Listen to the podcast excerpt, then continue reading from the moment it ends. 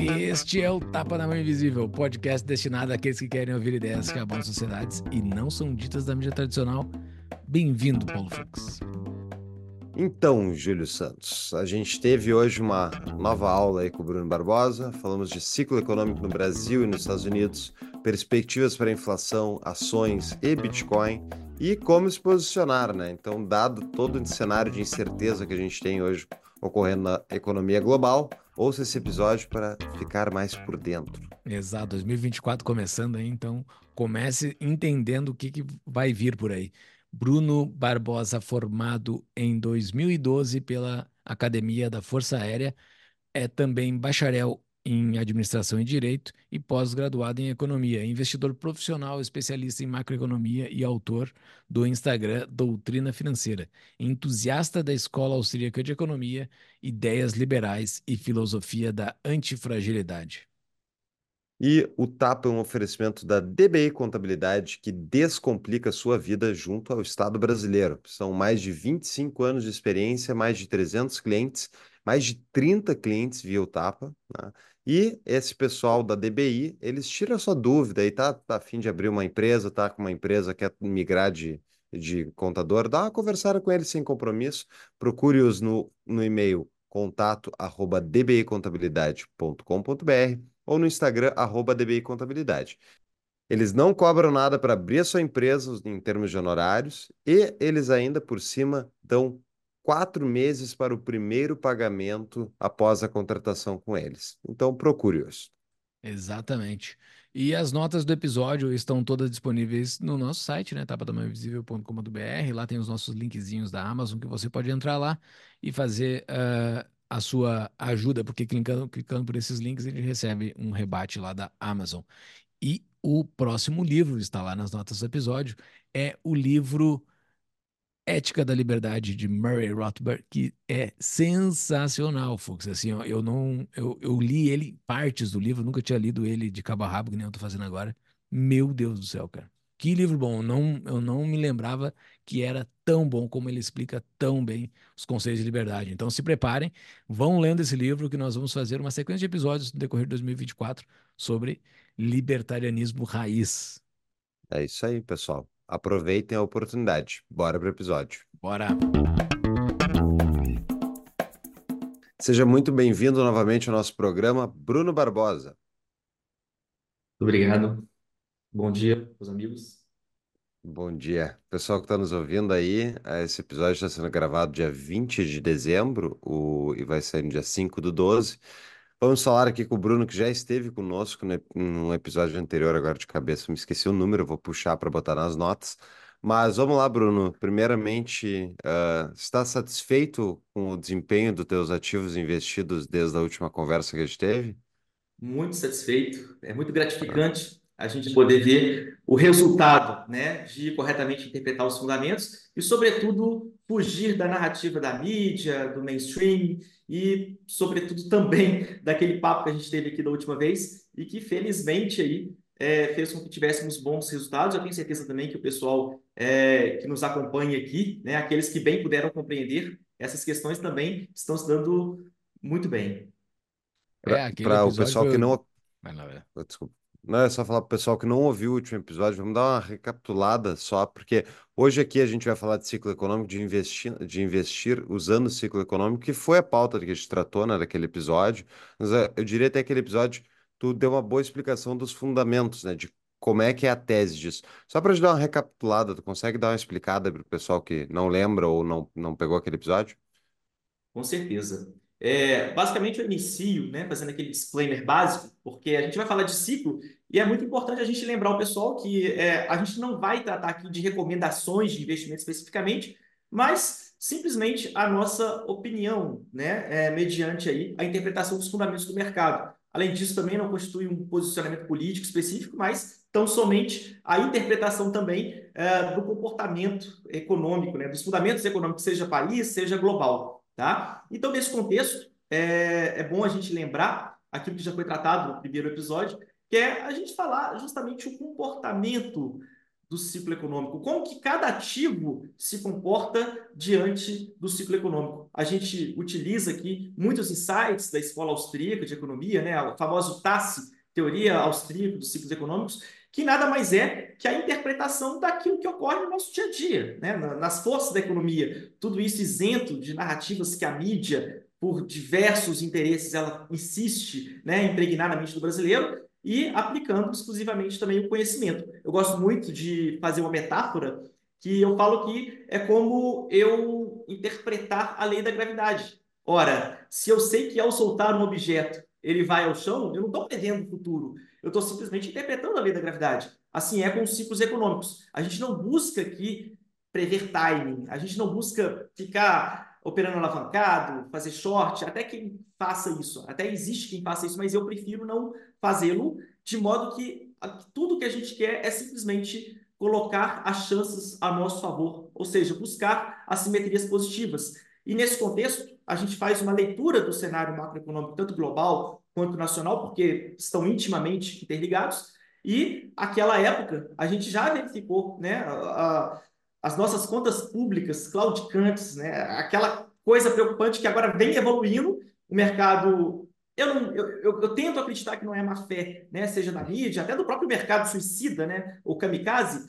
É, a gente vai discutir hoje sobre algumas métricas, mas é, mesmo que o mercado tente ignorar algum desses dados, a gente, a partir do momento que conhece os fundamentos, a gente sabe a maneira de se expor é, mediante o quê? A gestão de risco. Ora, eu vou me expor onde o risco está menor e eu vou evitar aquele risco maior. Simplesmente isso. E, naturalmente, ao fazer isso de maneira consistente, eu vou colhendo os frutos. Então, da última vez, a gente já identificou que o nosso ciclo econômico vinha de diversas intervenções. Eu gosto muito de citar o conceito da iatrogenia, né? É um conceito médico que aquela intervenção ela fatalmente irá produzir resultados, né? E muitas das vezes resultados negativos. Então, toda intervenção que a gente faz no sistema complexo, que é a economia, fatalmente ele vai gerar resultados adversos. Isso é fato, isso, isso tem sido observado. Então, o que aconteceu na pandemia desequilibrou totalmente as nossas variáveis econômicas.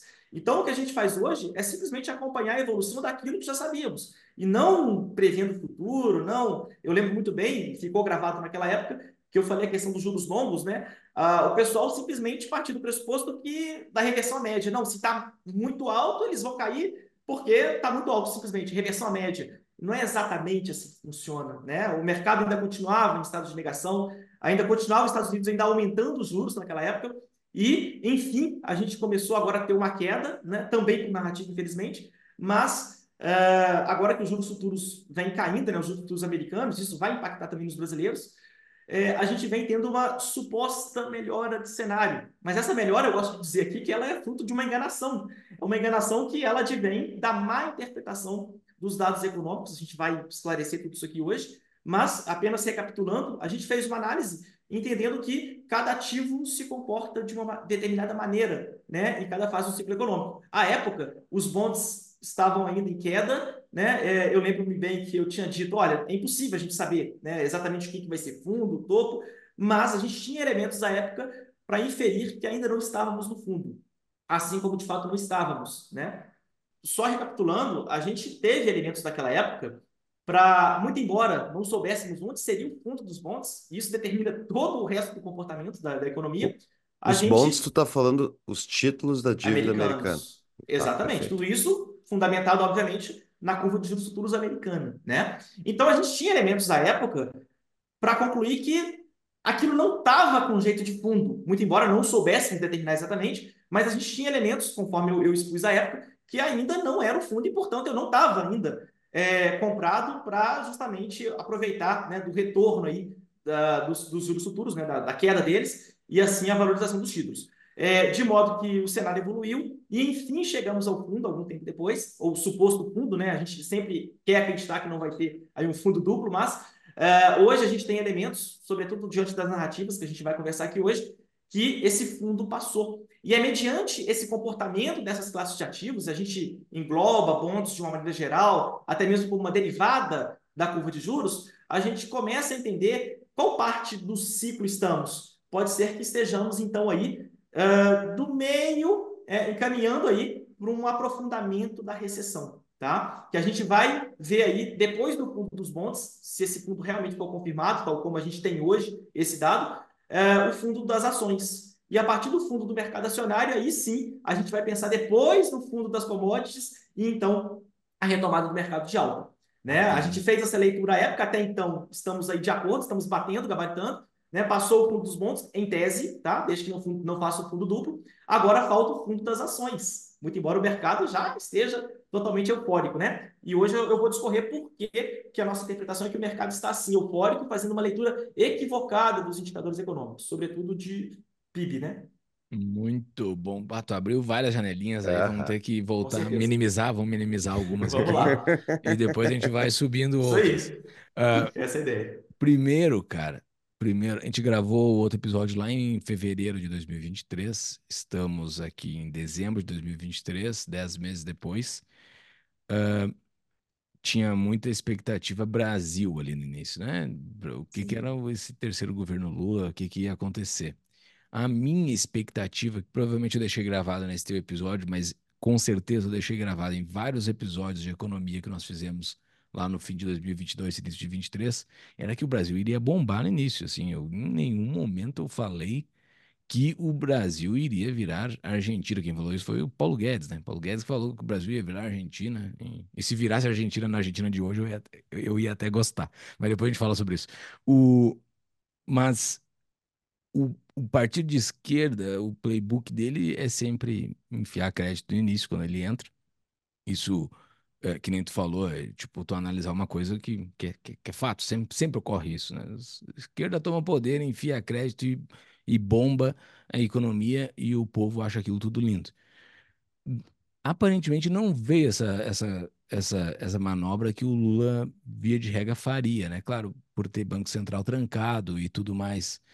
Qual é a tua percepção desse primeiro ano de Brasil? Assim? Tu tem uma percepção semelhante? Ou, e, se, e se tu teve, por que, que o Brasil não está tão melhor do que deveria estar? Bom, é, eu inicio dizendo que a sua previsão ela corrobora totalmente né, com o que aconteceu, justamente pelo conceito do voo de galinha. Né? A gente observa muito isso na própria teoria do, dos, dos ciclos econômicos. É, muito depende da forma como o ciclo ele é induzido. E, às vezes, contaminado pelo germe ideológico, a gente sabe que determinados tipos né, de ideologias eles preveem que se faça a indução econômica via Estado, né, via é, estímulo, via é, investimentos aí não necessariamente produtivos. E que foi de fato o que aconteceu. Tal como prevíamos à época, foi o que aconteceu. O resultado saiu agora, muito recentemente, e agora eu vou começar a destrinchar, vocês vão ver como é que se encaixa perfeitamente aí, é, não só com o nosso racional à época, como o que está por vir. É, diante do contexto que a gente fala, de um cenário de muitos estímulos, dessa, dessa questão, dessa artificialidade da, do ciclo econômico, né, da, da, da economia, o que, que ocorre? Hoje, nos últimos dados divulgados pelo IPEA, a gente viu que a expectativa era de queda de 0,1 do PIB e ele veio 0,3. Então, os incautos ou mal intencionados disseram: olha, tá bombando, né? superou as expectativas, muito bom.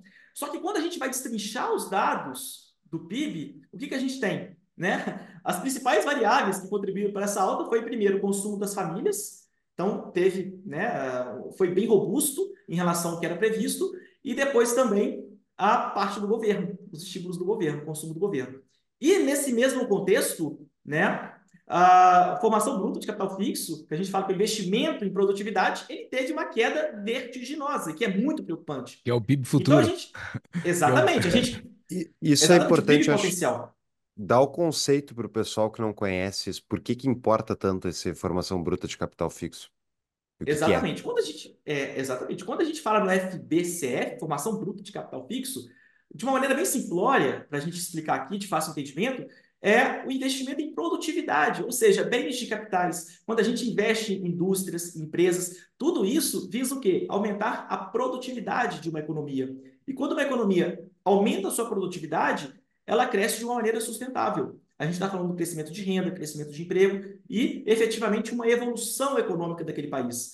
E quando esse tipo de investimento ele é reduzido, a gente tem um cenário de quê? De queda de produtividade.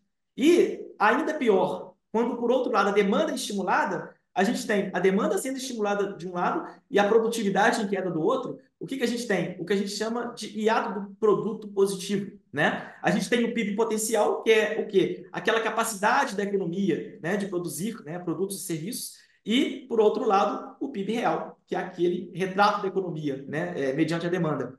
E quando a demanda supera aquilo que é produzido, infelizmente, a gente tem a inflação, né, que é o hiato do produto positivo. Uma pausa no nosso episódio. Se você é empresário ou gestor, descubra como vender mais, otimizar o lucro, gerar riqueza e liberdade para o seu negócio através de técnicas e ferramentas de gestão utilizadas em centenas de empresas de sucesso. Os mentores da Capital Upgrade são executivos experientes que fizeram a Jequiti sair de 20 milhões para 500 milhões de reais de faturamento. Capital Upgrade já impactou positivamente mais de 18 mil negócios com eventos e formações online sobre gestão financeira, comercial, processos, cultura, liderança e expansão, além de oferecer mentorias individuais. Visite tapadamainvisível.com.br barra capital ou use o QR Code na tela, que está aparecendo aqui embaixo, para avançar na sua jornada de gestão. Voltamos ao episódio. É, esses conceitos de ato produto, eu lembro que eu aprendi na economia uh, bem mainstream, né? Isso é utilizado na economia mainstream. Que é boa uma parte, é um pé no keynesianismo, pelo menos.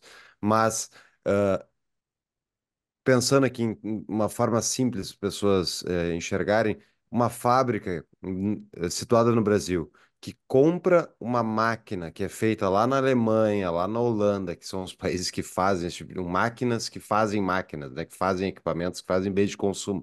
O cara compra uma máquina lá da Alemanha, manda trazer para o Brasil, coloca na fábrica dele e agora ele produz, sei lá, duas vezes mais do produto que ele fazia antes.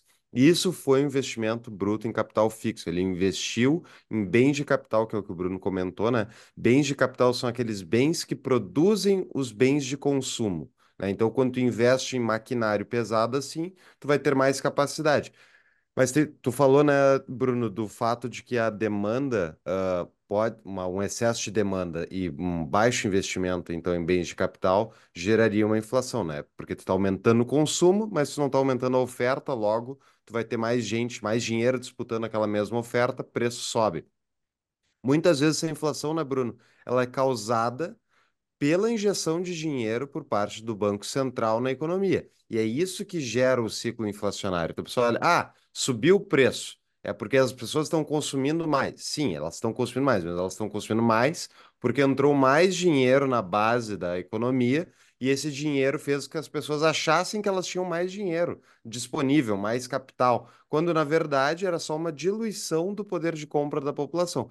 Foi exatamente o que aconteceu na pandemia, não só no Brasil, Argentina, Estados Unidos, Europa, né, que os caras injetaram um monte de dinheiro e daí surgiram mágicos problemas de supply chain, né, de uh, capacidade de distribuição. Ora, por que que teve problema de distribuição? Porque tinha muito mais dinheiro na economia gerou um aumento do consumo, esse aumento do consumo fez as pessoas compraram mais, a capacidade produtiva não era para aquele nível de consumo, logo subiu-se preços e a gente teve inflação generalizada. É isso?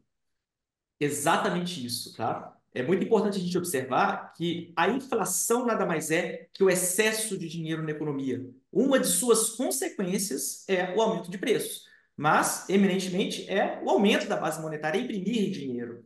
E nesse contexto, isso foi observado exatamente na época da pandemia. E é justamente isso que, quando eu falo lá da iatrogenia, que foi uma medida que foi tomada à época para tentar resolver o problema de uma maneira rápida, ela vem trazendo agora suas consequências a nível global.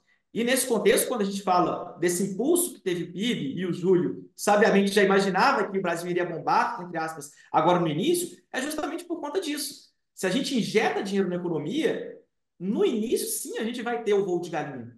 Só que mais para frente, eu vou explicar o que, que eu estou enxergando hoje em relação a isso, é a conta chega. E no momento que a conta chega, a gente vai ver que como é interessante a gente analisar a economia sob a ótica desses fundamentos macroeconômicos, que o passado ele constantemente repete o futuro. Né? Aliás, o contrário, né? o futuro ele repete o passado. É muito interessante a gente observar isso, que quando a gente olha, por exemplo, algumas métricas, por exemplo, nosso CDF, né? Credit Default Swap, que é basicamente ali a medida do risco de calote, né, para os leigos. É, hoje ele está no nível muito baixo, incompatível com a nossa realidade fiscal. E quando a gente vai olhar os dados históricos, pasmem os senhores em qual época que estava em níveis parecidos com o de agora, 2013 e 2014. Quando estava acontecendo exatamente o que está acontecendo agora. Muitos estímulos, Copa do Mundo, etc. E o mercado em um estado de negação. Né? Então, hoje, a gente está com o CDS muito baixo. Ontem, a nossa, nosso grau de investimento aumentou. Então, assim, parece que é uma brincadeira. Parece que a galera esquece o que aconteceu lá com o Lehman Brothers em 2008, que veio a agência de risco depois, nossa, a gente não viu isso, nossa, fomos surpreendidos. Então, alguém ainda acredita em, em agência de risco, né? Enfim, é, para a gente não, não estender muito aqui, basicamente, então, o que a gente verifica hoje é que esses estímulos, essa manipulação da economia, essa intervenção absurda que vem acontecendo, ela promove esse voo de galinha. Então, os incautos acreditam que está bombando, olha, o PIB está subindo, é o que importa, só que quando vai decompor, vai ver que não é uma maneira sustentável de crescimento. Vai ver que a gente está começando a ter o um hiato positivo né, do, do, do produto, a gente está excedendo aí a, a, nossa produtividade futura, né, a, a demanda vai exceder muito, isso vai trazer inflação, além de outros vários motivos. Então, somando-se a isso, a questão da nossa, do nosso cenário fiscal totalmente deteriorado, ontem foi aprovada a LDO, né, Lei de Diretrizes Orçamentárias, e onde se manteve a ilusória meta de déficit zero. O próprio governo sabe que a estimativa já é um 68 bi negativo e, não, minha meta é zero. Isso é um absurdo, né? É, existe a possibilidade, sim, de flexibilizar essa meta por, é, via lei, né, via proposta de projeto de lei, mas é, é, muito preocupante, porque isso gera uma insegurança fiscal muito grande. Né? A gente já é um país aí que é líder em segurança jurídica, e agora o fiscal também totalmente descontrolado. E nesse contexto, a gente retoma ao quê? A inflação também. Se a gente não controla a questão do nosso fiscal, a gente tem mais uma vez a preocupação com a inflação. E aí, esse ponto se liga diretamente o quê? A alta da bolsa. É impressionante que o brasileiro, né, o brasileiro médio, eu gosto de dizer isso, o principal risco do Brasil é o brasileiro médio. Por quê? Porque ele vota, simplesmente por isso. O brasileiro médio, infelizmente, é o principal risco do Brasil. Muita gente fala, ah, é o cenário fiscal, ah, é o brasileiro médio. Por quê? Em sua maioria, ele sabe a classificação de todos os times do Campeonato Brasileiro, mas ele não sabe quanto está a taxa Selic. Ele não sabe quanto está a inflação acumulada dos últimos 12 meses. Então, assim, né, nenhuma crítica ao futebol, isso aí né, não influi nem contribui aí para nenhuma questão econômica, mas eu digo no sentido de que as prioridades aqui são invertidas. As pessoas se preocupam muito menos com dados fundamentais, com dados importantes ali que têm essencial importância em sua vida, e se preocupam muito mais com outras questões aí, que o próprio lazer, né? Uh, cara, uh, por essa, essa, esse negócio da, da nota de risco do Brasil ontem ter subido, né? Estamos gravando dia 20 de dezembro, foi no dia 19. Uh, eu até estou preparando um postzinho para fazer uma thread e estou juntando uns dados assim para quem sou eu, né? Um, um, retardado qualquer no mundo, querendo uh, ir contra as agências de risco, mas assim, só mostrando as evidências de que elas estão agindo de forma diferente do que já agiram no passado, né? E daí tu citaste, né, a, a, redução do capital bruto, isso aí eu tinha colocado lá, uh, do capital fixo, né? Uh, a redução da qualidade do, do, do resultado do governo federal, que está negativo, né? Das, das outras vezes que eles levantaram a nossa, a nossa, a nossa nota de risco, a gente estava bem melhor na situação governamental, a gente está bem pior agora. O, o, nível de dívida e tudo mais. Uh, essa parte do resultado do governo federal, então, assim, para quem está nos ouvindo aqui, né, é o, é o quanto o governo, na, na, na, na explicação crua, uh, rasa, assim, para a gente não ter que aprofundar muito aqui, é o quanto o governo tem de lucro, entre aspas, com todas as aspas devidas aqui. É, é a relação de superávit do governo, quanto entra de dinheiro versus o que sai. E, e o que o Bruno disse foi: o governo acabou de aprovar com o Congresso que vai empatar em 2024. Só que todo mundo sabe que ele não vai empatar, ele vai ficar no prejuízo, ele vai ficar deficitário. Tem alguma carta da manga para ele alcançar esse zero? Porque, assim, pelo lado da receita, A forma de ele aumentar a receita, fórmula básica, só tem duas formas de aumentar a receita, uh, via impostos, né? Uh, ou ele aumenta a alíquota, ou a economia bomba, então a massa bruta tributável vai aumentar e ele, e, e ele cresce. Aparentemente, pelo lado do, da, do, da economia bombar, o máximo que vai dar uns 3% e olha lá, para 2024. Não vai resolver o buraco, esse 3% não fecha o buraco. Por outro lado, para aumentar tributo, aparentemente está batendo na curva de Laffer, assim, que ele não consegue, mas mesmo que ele aumente tributo, mesmo, não vai aumentar a arrecadação. Não vai. O Brasil não consegue mais pagar imposto.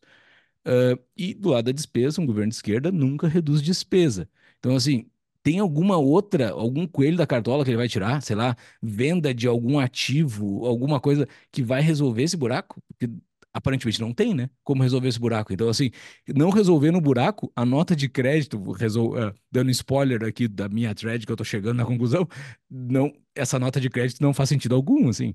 Uh, da onde que vem isso, cara? Exatamente isso, tá?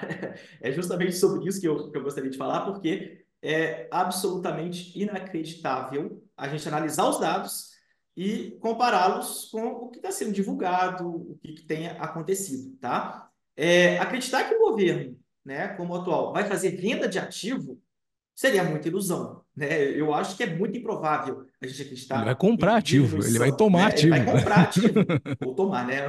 No caso aí mais, mais grave. Mas então, é, é nesse contexto, a gente é, o que eu tenho percebido, e o Paulo vai lembrar bastante disso, ele até citou ali as aulas de economia, adotava-se um conceito do ceteris paribus, né? ou seja, tudo mais constante. Não existe tudo mais constante em economia. É, é um absurdo alguém acreditar nisso, porque é, esse ceteris paribus foi criado único e exclusivamente para demonstrar conceitos. Ele jamais é adequado à realidade, justamente porque uh, o resultado do nosso ciclo econômico, da nossa conjuntura atual, é a interação de infinitas variáveis infinitas variáveis. Então não existe e, tudo mais constante. só um parênteses. Tem também o fato de que o ser humano se adapta a qualquer coisa que acontece, entendeu? Então, tu presumir que vai se permanecer constante e dizer os seres humanos estão percebendo aquela situação e eles não vão fazer nada a respeito. É tipo, isso é obviamente errado, porque é, esse é o problema do planejamento econômico estatal. Tipo, as pessoas, os agentes se adaptam às mudanças institucionais e mudam seu comportamento. Se tu pega Exatamente. o 2002, 2003 lá, que, que deu o milagre brasileiro, que deu o milagre em quase todos os países do mundo à época, que isso quase ninguém cita, mas não foi só com o Brasil que aquilo ocorreu, ocorreu em quase todos os países da América Latina e em vários cantos do mundo. Uh, ocorreu o coelho da cartola, que foi a China e, e guerra do Iraque, várias outras coisas aconteceram para bombar o mundo e o PIB do Brasil disparar, e daí sim aumentou a, a, arrecadação e o Brasil ficou um país mais saudável economicamente. Hoje não tem, assim, China está indo para baixo, uh, uma grande guerra aparentemente não vai influenciar numa grande queda do preço do dólar internacionalmente, porque o dólar já está bastante desvalorizado, acho que não vai desvalorizar mais do que isso, é difícil, e mesmo assim ele desvalorizando não vai dar um grande boom econômico brasileiro. Cara, a gente já está no topo, assim, não tem mais como melhorar. O Banco Central, que o que tem de bom no Brasil em 2023 foi o Banco Central, né, que manteve a moeda, reduziu, uh, melhorou a moeda, reduziu a inflação, já está no topo também. Acho que o, o único caminho que o Banco Central tem a fazer é piorar. Cara, não tem coelho na cartola. Assim, eu, eu tô ansioso por cena do, dos próximos capítulos para caso eu morda a língua. Eu gostaria de morder a língua, não gostaria que o Brasil fosse pro buraco. Porque eu, só que eu não vejo o, o coelho da cartola não, e ninguém tá vendo. Ninguém tá vendo. Tu, mesmo os analistas de esquerda, tu pode ir pro da esquerda para tentar ver. Não, quem sabe eles estão vendo alguma coisa que eu não tô vendo. Não tem nem eles estão dizendo isso. Não tem um grande ganho de produtividade que o Brasil possa ter nesses dois próximos anos. Não tem, cara. É, é terrível. É uma mentira escancarada essa LDO e, e o que essas agências de risco estão, estão fazendo. Exatamente. Eu não vou nem citar aqui os outros pontos da LDO, como teve até um limite de contingenciamento, tá? O que é um absurdo que eu não acreditei. Isso basicamente é um complemento àquele nosso deficiente arcabouço fiscal, né? Que já era basicamente limitar a, a, a despesa, mas é, obrigar um piso. Então, assim, não, não vou entrar muito aqui nesse detalhe, mas, de modo geral, complementando, é, tudo isso que a gente está falando aqui, né, dessas expectativas iniciais, desses estímulos iniciais e agora esse problema fiscal, e a bolsa nas máximas. O que, que a gente tem que observar e o que, que quem tem má fé né, busca é, é, ocultar isso da gente? A gente está falando de uma bolsa nominal. E a bolsa nominal, ela tem um componente que é o componente inflacionário.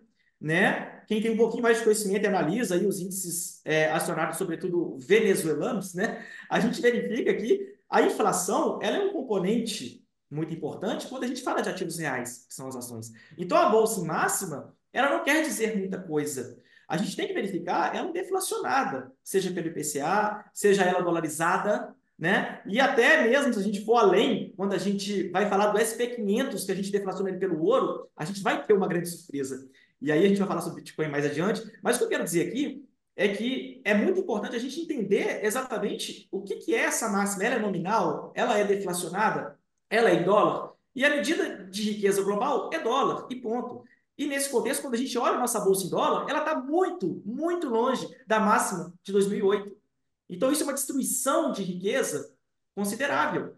E, infelizmente, as pessoas hoje estão eufóricas porque ela alcançou a máxima nominal, que basicamente é resultante de inflação, né? diante de todo esse contexto que a gente está falando. Então, infelizmente, hoje o que falta ao brasileiro médio é o conhecimento básico. E, como eu disse, eh, a gente tem três níveis, né? Primeiro nível é aquele que vai no jogo do Tigrinho. Isso aí nem se fala, né? É, o cara só sabe a, a, tabela do Campeonato Brasileiro, é jogo do Tigrinho, é, é outras pirâmides aí. Eu não sei o que é jogo do Tigrinho, eu vi que tava todo mundo falando disso no Twitter é. e, não, e, e, não saquei, assim, o que, que é um negócio. negócio. Mas, mas, tem o melhor que o jogo do Tigrinho, Bruno, que é ah, é, o Urubi, Urubu do Pix. Ah, deposita 100 e recebe dobro e volta. É nesse nível. Vocês estão rindo, mas é nesse nível, tá? Esse é o, é o, é o primeiro nível, né? O primeiro nível aí do, do, brasileiro médio. O segundo nível é aquele que vê o, o Bovespa nominal, investe o patrimônio todo no Brasil, que significa aí menos de 2% do mercado global, é, focado em vaca leiteira, enfim, tem alguns mentores aí que não vou entrar muito aqui no mérito, vocês sabem de que eu estou falando, que a pessoa dá certo fazendo a coisa errada e e acho que tem o maior mérito por isso, então eu não vou, não vou entrar muito aqui em detalhes, mas basicamente o segundo nível, então, ele tem uma percepção equivocada da realidade, e infelizmente quando vem fatos que vão contra a sua tese, ele encontra a ruína. Né? Então, é aquele que fica o patrimônio todo no Brasil, é aquele que está sujeito aí a um controle de capitais que nem sabe o que é isso, né? uma restrição cambial, como ocorrido na Argentina há pouco tempo. E, enfim, vê a Bolsa aí nas máximas históricas, acredita em retomada, que eu vou explicar por que não está acontecendo, e coloca todo o seu capital. Né? E o nível 3, felizmente, é aqueles 1% ali, que conforme nossos seguidores aqui hoje, né, tem aí o esclarecimento necessário e suficiente para entender os fundamentos e se posicionar de acordo. Uma pausa na nossa programação. Você, empresário, precisa de um parceiro para tomar de decisões financeiras de sua empresa? Eu, o Júlio, aqui do Tapa, estou disponível para trabalhar com você para suas tomadas de decisões. Possibilito que você foque no seu negócio enquanto a minha empresa, a Executivo Financeiro, foca no seu financeiro estratégico, utilizando das melhores práticas de mercado e com decisões baseadas em fatos e realidades da sua empresa.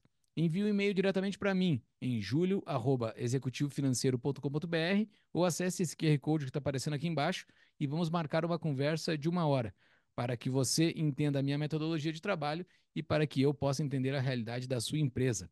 Voltamos ao episódio.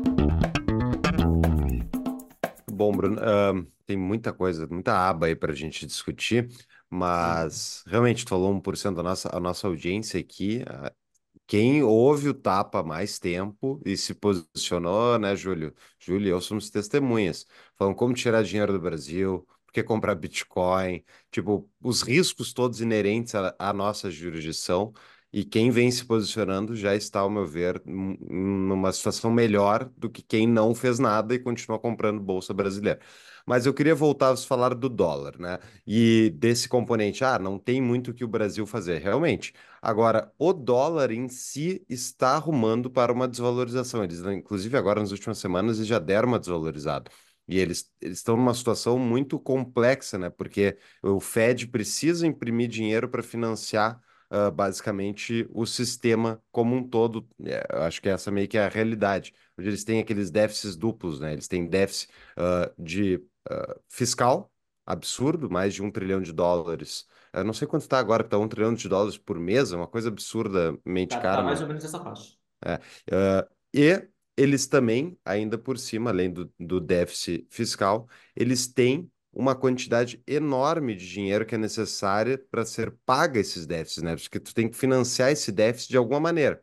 Como é que tu financia? Tu põe títulos públicos à venda no mercado. Esses títulos públicos geralmente têm compradores, porque os Estados Unidos, Tesouro Americano, é tipo pristine asset, né? É o, é o ativo de maior qualidade, mais livre de risco. E só que se tu não tem comprador no mercado, quem é que compra isso aí? Vai ser o Fed. O Fed vai ter que imprimir dinheiro para comprar os títulos públicos americanos. Ou seja, eles estão meio que, a não ser que eles façam uma reforma estrutural, cortem muito gasto, que não parece ser a política do momento no governo federal americano, eles vão acabar imprimindo moeda para financiar o sistema americano, o sistema estatal financeiro. Daí eu pergunto para vocês: não vai a desvalorização do dólar, não vai beneficiar o Brasil, por exemplo? Na verdade, isso pode ocorrer, mas não por conta da desvalorização do dólar especificamente, tá? Hum. Primeiro, falando do dólar, a gente tem sim esse cenário de desvalorização, muito por conta, então, da queda dos juros americanos, de toda essa percepção global que a gente tem aí do andamento do ciclo, em que a gente vê o próprio DXY, eu gosto muito de acompanhar essa métrica, né? Que é, a gente chama de dólar puro, mas é o dólar numa cesta de, de outras moedas fortes também, que, né, que mede essa força relativa do dólar. E a gente vê, sim, uma queda né, do DXY, muito por conta desses fatores macroeconômicos globais, sobretudo a questão da queda dos juros. Só que nesse contexto, não é exatamente a queda do, do, do dólar que vai, que pode impulsionar o Brasil, tá? Primeiro, a gente tem que separar aqui um entendimento específico do Brasil, que a gente discutiu, que é a questão das contas fiscais, da, né, da, da, o cenário fiscal como um todo está muito deteriorado, então, a gente não vê uma saída para isso. E, fatalmente, como o próprio Júlio mencionou, caso houvesse né, um boom econômico, auxiliaria na arrecadação e tudo mais, e aí voltaríamos né, àquela velha metáfora do, de o Brasil ser uma Ferrari pilotada por um macaco, né, como historicamente tem sido, é, sempre foi né, no Brasil, no, no geral. Então, uh, o que, que ocorre dentro desse contexto aí da, da do, do câmbio, tá? A gente tem nessa suposta retomada agora, as bolsas subindo, né, juros caindo em termos globais, mas ela está sendo movimentada, o mercado global tem sido movimentado por força dos juros futuros. Então, essa queda dos juros futuros é o principal fator que tem impulsionado a bolsa. O que não nos leva a concluir que esteja havendo uma retomada econômica é o que? O preço das commodities. Infelizmente, as commodities não estão reagindo como estariam se estivéssemos numa retomada econômica. Isso, ao mesmo tempo que nos retoma a tese de que o pior ainda não passou em termos de recessão, por vários outros indicadores, vou falar aqui daqui a pouco sobre emprego americano, entre outros PMI, enfim, que estão apontando para baixo ainda, tá? O principal driver a gente tem nas commodities. Então, eu acho muito difícil, só por conta do dólar caindo globalmente, por conta de fatores, é, sobretudo monetários, a gente tenha um impulso no Brasil sem a força das commodities. E é por isso, inclusive, que muitos agora tiveram a equivocada conclusão de que o mandato desse atual governo teria o mesmo desempenho que teve né, o primeiro mandato, simplesmente utilizando aí a regra de três ou, ou a lógica. Não é assim que funciona. Naquela época, a gente estava sim tendo um boom das commodities a nível global. Então, quando a gente fala do Brasil, que é um país eminentemente agrícola, né, eminentemente aí, fundamentado em commodities, e a gente tem um boom de commodities, o Brasil fatalmente é muito beneficiado. Agora, se a gente não tem essa questão, e ainda mais num cenário de recessão global e com as, o, o cenário fiscal como um todo deteriorado, é muito difícil acreditar numa alta efetiva do Brasil. E aí vem a pergunta: se eu estou short no Brasil, eu não estou short em nada. Por que, que eu não estou short em nada? O mercado ele pode estar contra os fundamentos por mais tempo que a gente aguenta. Então, por mais que eu não esteja short, eu estou o quê? Posicionado com uma simetria positiva. Eu não estou totalmente alocado no Brasil, estou muito pouco no Brasil. Por quê? Porque eu sei que a simetria aqui é muito negativa. Ela pode continuar assim, não sei por quanto tempo, porque a gente tem aí um CDS que parece que é manipulado, a gente tem agência de risco reduzindo risco num país problemático como o nosso. Então, a gente não sabe até quando os fundamentos é, é, continuarão negativos e o mercado vai seguir ignorando isso. Mas a gente consegue enxergar a simetria. Então, respondendo diretamente a sua pergunta, a simples queda do dólar, ela significa única e exclusivamente que é uma oportunidade que a vida e o mercado nos dá de aumentar o nosso patrimônio em dólar. É basicamente isso. Agora que o Brasil vai ter uma retomada, sem a retomada das commodities, o que só ocorre quando a gente tem uma retomada do ciclo global, eu acho muito difícil. Eu acho muito difícil. Em ordens de efeito, tu pensa então que tu tem o, o ciclo econômico global, que é puxado pelo consumo americano, Par... E esse está caindo, o que está mantendo o PIB americano no positivo por enquanto é o setor de serviços, né? O resto caiu. Depois pode explorar mais isso, mas tipo, então seria o ciclo econômico global. Esse influencia o ciclo econômico brasileiro né? Influencia o dólar, influencia o ciclo econômico brasileiro e o ciclo. Então, é basicamente por isso, não é, não é nem, nem tanto relacionado à economia brasileira, quer dizer que a gente não tem consumo vindo do exterior para consumir as nossas commodities, num, enfim, numa maneira que elas se valorizem a gente, e o Brasil ganhe mais dinheiro. É isso? Exatamente, né? Sobretudo a China, né? A China está passando aí aperto a ponto de chegar de parar de divulgar os dados dos empregos dos jovens, né, onde a gente tem mais de 20% de desemprego. Ah, não, não vou divulgar mais. Então, não satisfeitos em esconderem antigamente, né, no sentido de manipularem, divulgarem de forma totalmente duvidosa os dados, agora simplesmente não divulgam mais. Setor imobiliário, totalmente problemático também, alavancado, quebrando. Então, assim, eu vejo que a China, o que está acontecendo lá, é, muito embora a gente não tenha como ter certeza nem confiabilidade de tudo, é basicamente um indicador no descendente da economia global. Por quê? Quando a gente fala em recessão, ela nada mais é que a desalavancagem da economia. E a gente ainda não viu isso nos Estados Unidos. Muito embora tenha havido aí uns sintomas aí, ou outros bancos, né, sobretudo bancos médios, Fed foi lá, interveio, mas uh, a gente não vê exatamente aquela desaceleração mais grave. No último discurso do Powell, ele, ele foi muito, ele foi um piadista, né? Porque ele começou falando, olha, a gente verificou uma desaceleração entre o terceiro e o quarto, ok? Aí lá na frente ele fala, não, a gente está reduzindo, não é por conta da desaceleração, a gente está reduzindo porque é uma medida de controle, etc.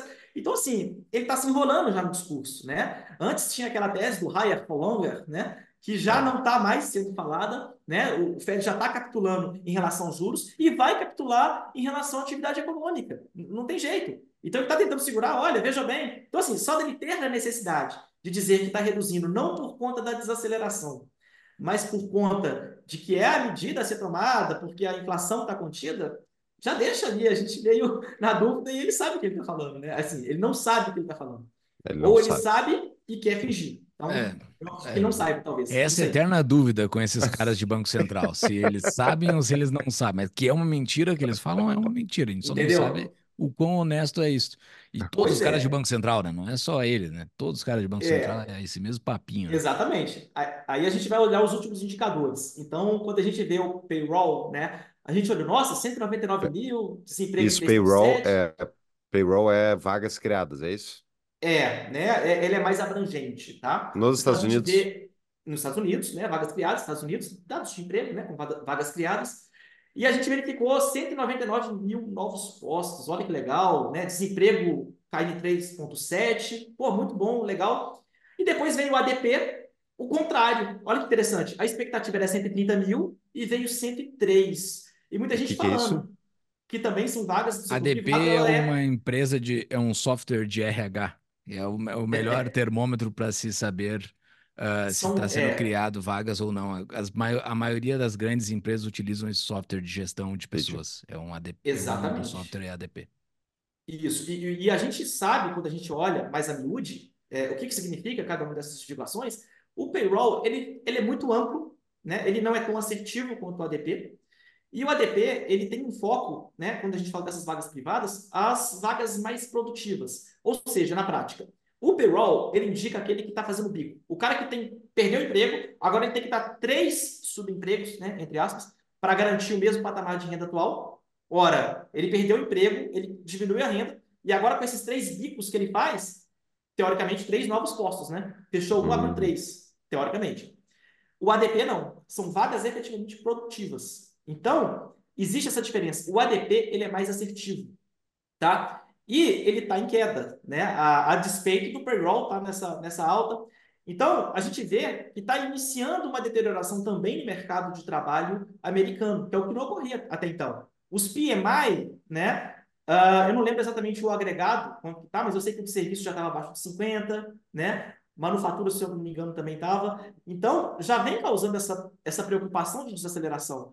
Quando a gente olha também aquele indicador do, dos restaurantes, eu gosto muito de, de falar sobre ele, né? Que é o, Restaurant Performance Index, né? É, é, aquele é o índice de performance dos restaurantes. Ele está em queda. Geralmente, em cenários de desaceleração da economia, ele entra em queda pelo simples motivo que as pessoas passam a ter menos dinheiro até mesmo para comer fora. E ele está em queda, assim como houve nas recessões é, anteriores. Entre muitos outros né, é, é, indicadores antecedentes que a gente tem da economia, é, da atividade econômica no geral. Então, quando a gente junta o fato da desaceleração econômica né, e a queda de juros motivada sim por isso, embora o Fed ainda não reconheça, é questão de tempo para que os resultados das empresas venham também a sair deteriorados. Porque a política monetária ela tem um efeito defasado. Então, essa, esses juros altos de 5%, eles vão fazer o efeito lá na frente. E quando a gente tem empresas deterioradas, né, os resultados deteriorados, sendo que a dívida ela não vai diminuir simplesmente no piscar de olhos, muito pelo contrário, se a receita está menor, a dívida ela pode se tornar impagável, aí sim a gente pode ter a ver, é, pode vir a observar o processo de desalavancagem da economia. Então veja como tudo se encaixa, né? E é só mediante esse processo de desalavancagem da economia que a gente vai estar apto ao novo ciclo. Uma breve pausa para uma propaganda especial. Nós do Tapa nos preocupamos em ofertar somente patrocinadores validados e sérios. Graças à ampliação do número de episódios, estamos agora com espaço disponível na nossa grade. Se você tem interesse em uma audiência diferenciada e nacional, o Tapa é o programa para você anunciar. Temos patrocinadores de muito tempo que atestam. Patrocinar o Tapa vale a pena. Caso você tenha interesse em saber mais, nos envie um e-mail contato arroba tdmi de tapa do meio invisível.com.br. Se você está ouvindo esse anúncio, o seu cliente também pode estar ouvindo. Voltamos ao programa. Mas uh, aqui nos Estados Unidos, eu, eu estou morando aqui, né? E estou há quase dois anos aqui. E eu tenho o meu índice disso, que é das biroscas aqui, qualquer, qualquer lugar que vai trabalhar tem a plaquinha que estão contratando, né? Eles uh, têm muita vaga aberta. Tu pega, tu vai num McDonald's da vida, o anúncio que tem na frente do McDonald's, que é um letreiro eletrônico, assim, que deveria estar passando ali uh, Big Mac e o escambau, tá passando ali naquela tela, uh, estamos contratando. Porque os caras estão desesperados por funcionário, tu chega para ser atendido, é, demora, porque tem pouca gente trabalhando ali, tu vê que tem pouca gente, e não é o McDonald's, é todos, qualquer lugar, estão contratando sempre. E, ele, e tem um indicador aqui que de vagas abertas totais, assim, ainda tem muita vaga aberta total. A gente não sabe a qualidade dessa vaga, de fato, né? A gente não pode ser uma pode ser uma vaga part-time, pode ser uma vaga uh, de baixíssima qualidade uh, de remuneração. Essas que eu estou falando geralmente são batem no salário mínimo local, mas uh, eles ainda têm esse essa essa gordura para queimar, né?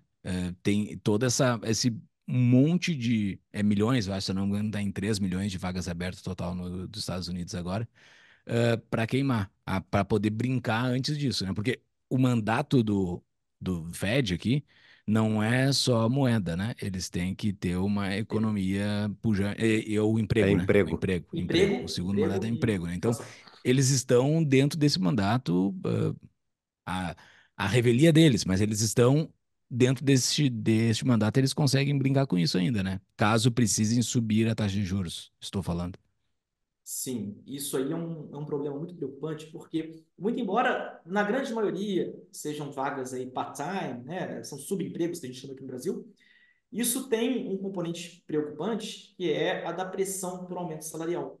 Porque se essas vagas não estão sendo preenchidas, eventualmente porque as pessoas não aceitam é, o que está sendo pago, né? Muito embora tenha até é, havido algum ganho real recentemente, né? Depois de uma grande queda, começou a haver um ganho real, mas é, isso ainda é uma problemática. Isso pode nos remeter a um problema muito sério, que é o da estagflação. Ora, se a inflação agora em queda e a gente presencia uma nova onda inflacionária sem que haja um crescimento econômico, isso é muito preocupante, porque a gente resulta na estagflação, né? Que é um período de alta inflação e baixo crescimento econômico. Então, este cenário aí que você acabou de citar, ele pode ser um sintoma inicial da estagflação, tá? Que isso vai ter ligação direta com a forma que eu vou falar, como que a gente se posiciona no mercado num cenário desse. E é o motivo pelo qual é muito complicado a gente falar em short, né? Em qualquer tipo de alavancagem, até mesmo comprado. Porque o mercado ele fica de lado por um tempo, ele tem aí essas altas que são meramente inflacionárias, então, assim, é um mercado muito difícil de se operar. Né? Então, nem gosto muito de usar essa palavra operar, porque realmente é uma situação muito complexa. É, a economia começa a emitir sinais mistos, mas a gente sempre seguia pelo quê? Pelo ciclo econômico, que vai indicar o comportamento dos ativos, e pela taxa de juros, presente e futura. Então, quando a gente analisa essas questões, é tal qual um médico analisando o seu paciente. Ele vai checar a temperatura, pressão, etc., e vai traçar ali um range de possibilidades né, com a maior assertividade possível. Ele nunca vai ser determinístico, claro que com o tempo a gente vai verificar como que isso vai acontecer, mas a priori, né, inicialmente, ele vai simplesmente ter ali um, um range de possibilidades, que é o que a gente precisa para determinar a nossa simetria de riscos. É, só para corrigir o meu número aqui, então, uh, hoje os Estados Unidos está com 8,7 milhões de vagas abertas, já esteve em 11 milhões e alguma coisa no meio de 2022, que foi o topo foi o máximo de vagas abertas. Então, no meio de 2022 estava 11, hoje já está 8, está caindo. Aos pouquinhos está caindo. Em algum momento essa, essa, essa, essa gordura se vai, porque todo mês cai. Exatamente. Todo mês está diminuindo a quantidade de vagas abertas. É Biden Economics está funcionando, Júlio. Não vê os é. tweets do presidente, do teu presidente aí. Ah, mas uh, mas o que, que acontece? Eu, eu, eu tenho umas, minhas dúvidas sobre essa parte do investimento, como é que momento a gente faz o investimento, porque Hoje, o mercado de commodities não está aquecido, né? Eu não sei quanto está o, o barril do petróleo hoje. 90? Deu uma subidinha tá. recentemente por causa tá. daquela, daquele estresse tá. que deu no Mar Vermelho, mas. Eu sei que eu tô tá. pagando a gasolina mais barata desde que eu cheguei aqui, em dois anos. Tá muito tá. barata a gasolina. É, mas digamos, mas vamos lá. Eu acho que a última vez que eu tinha visto estava 90, 90 dólares. Você não tem, perspe... é, não tem perspectiva agora, né, Bruno, de dar uma aquecida no mercado de commodities. É isso que a gente está analisando, tá, tá vendo agora. Mas não é nesse exato momento que é a hora de comprar, por, portanto, esse tipo de ativo, por fato, quando ele está barato, antes do ciclo econômico virar, e tu, come, e tu acumular uh, ações e, e, ativos econômicos ligados a um boom de mercado de commodities. Eu pergunto isso porque o Tavi Costa já teve aqui alguns episódios e ele tá sempre batendo nessa tecla, né? Que, tipo, uh, existe uma grande diluição de, de moeda sendo feita, isso desde 2008 especialmente, isso não tem perspectiva de parar tão cedo e, portanto, ativos escassos, né, que nem ouros, ele gosta muito de metais preciosos e tal, isso uhum. tende a subir no longo prazo. Não seria o momento agora, então, Bruno, de estar comprando o que está embaixo? Depende, tá? É, depende de dois fatores. Primeiro, do grau de exposição e dele, em segundo lugar, vai derivar o custo de oportunidade. Então, grau de exposição. Se a gente está falando de uma exposição que ela inicia muito pequena e que ela vai tolerar a eventual volatilidade advinda desse processo de desalavancagem que ainda não aconteceu, tudo bem. Ou seja, significa dizer que se eu começo ali com uma exposição de 1%, de 2%, que eu tolero ver uma eventual desvalorização, ainda que momentânea, por conta do estresse, né, advindo até de crise de liquidez que pode acontecer quando o mercado cair na real, tudo bem. Porque a gente identifica que quando as ações ainda não chegaram no fundo, muito pelo contrário, o SP500 está até subindo, e a gente tem que olhar até mesmo de forma deflacionada, a gente verifica que pode haver aí nesse meio, no, no meio do caminho, algum trigger que induza a uma crise de liquidez, a um crash, e isso vai impactar essas posições de maneira que vai aumentar muito o custo de oportunidade. Por quê? Esse capital que poderia estar em um bonde, está uma, uma, uma posição mais conservadora, a fim de ser aplicado nesse momento né, de crash, de, de alta volatilidade, ele vai estar posicionado numa commodity metálica. Que sim, hoje eu verifico que ela está com uma simetria muito maior que o mercado acionário, muito por conta desses motivos ali, né, que você disse, mas ela é sensível à liquidez do mercado. Elas são sensíveis à liquidez, assim como o Bitcoin também é. Então, é o momento? Sim, desde que não seja uma exposição muito grande. Por quê? Porque quando houver a desalavancagem do mercado, se acontecer alguma crise de liquidez, algum crash, elas vão sofrer e vão dar ainda um momento muito melhor de entrada do que agora. Hum. Só que não tem como a gente saber. Pode ser que a gente tenha uma desalavancagem tal qual, tal qual a ocorrida aqui no Brasil entre 2011 e 2016. Aquela queda lenta e gradual, aquela morte lenta e gradual, que não tem um crash, mas a cada ano o mercado vai perdendo um pouco. Nesse contexto aí, que geralmente também ele é muito observado em cenários de estagflação, a gente tem um potencial enorme nas, nas commodities metálicas. E assim como no Bitcoin. Por quê? Os juros vão se reduzindo. O que, que, eu, que, que eu vislumbro tá? do ciclo econômico daqui para frente? Os, os juros americanos né, em, em redução e os efeitos econômicos da política monetária, que são defasados, eles enfim começam a surtir efeito por lá e os resultados começam a vir deteriorados. Nesse contexto, a gente acaba tendo o início do processo de desalavancagem. Ao final do qual, a gente, né, uma vez que o mercado tenha sofrido, tenha passado por esse processo de desalavancagem, aí sim a gente vai estar apto ao novo mercado de alta. Só que durante esse processo propriamente dito, e existe um histórico, eu não sei se, se vocês já viram, mas existe um histórico de que, eu não, não me lembro exatamente aqui a porcentagem, mas na grande maioria dos casos, quando o, o Fed pivotou, né, durante a queda dos juros, o mercado caiu junto no curto prazo. Né? Só no médio e longo prazo que o mercado foi se recuperar. Isso acontece por quê? Por conta do efeito defasado da política monetária. Então, se a gente tem o um mercado em queda, porque o valuation não é só a gente considerar a taxa de desconto, né, os juros futuros, a gente tem que considerar também o resultado e o resultado projetado. Se esse resultado está deteriorado, não há taxa de desconto que vai resolver o problema. Então, nesse contexto, se a gente tem os juros caindo, ainda que futuros e presentes, né, juro, corrente e juro futuro caindo, mas os resultados das empresas deterioradas, vejam os ativos aí, como as commodities, né, como a, a, principalmente as metálicas, que são reservas de valor e Bitcoin. Eles não têm fluxo de caixa futuro. Então, nesse contexto, a simples queda dos juros os vão favorecer, tal como ocorreu nos anos 70 com o ouro. O ouro teve uma alta impressionante nos anos 70, muito por conta disso, queda de juros, né? empresas deteriorando os resultados e caindo, o ouro não tem resultado, não tem fluxo de caixa futuro, e sendo beneficiado ali pela queda de juros. Então, eu acredito que vai acontecer isso. Juros americanos caindo, bolsa caindo e commodities metálicas subindo e principalmente Bitcoin, por conta da Mas... questão da reserva de valor. Vai lá, Gil. É, isso é uma das caixinhas que a gente deixou minimizada lá no início, que tu falaste sobre o, a, o, o, nível dos bonds, né? Que estamos ou não no fundo dos bonds. Então, tu acha que tem como cair ainda a taxa de juros aqui dos Estados Unidos? Foi isso? Eu entendi correto? Veja bem. Tem margem? A taxa de juros futura, taxa de juros futuros, quanto mais houver a percepção de depressão econômica, de, de pessimismo ali, é, eu não estou aqui misturando com o conceito de estresse econômico, né, que obviamente no momento de estresse o juro dispara e a gente tem toda aquela questão, inclusive, fundamentada pelo VIX.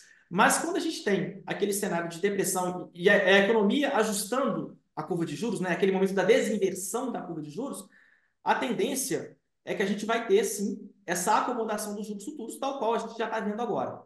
E nesse contexto, quando a gente tem essa, essa acomodação, vai consolidar aquele fundo que pode ter sido observado no bonds. E por que, que eu disse que pode acontecer?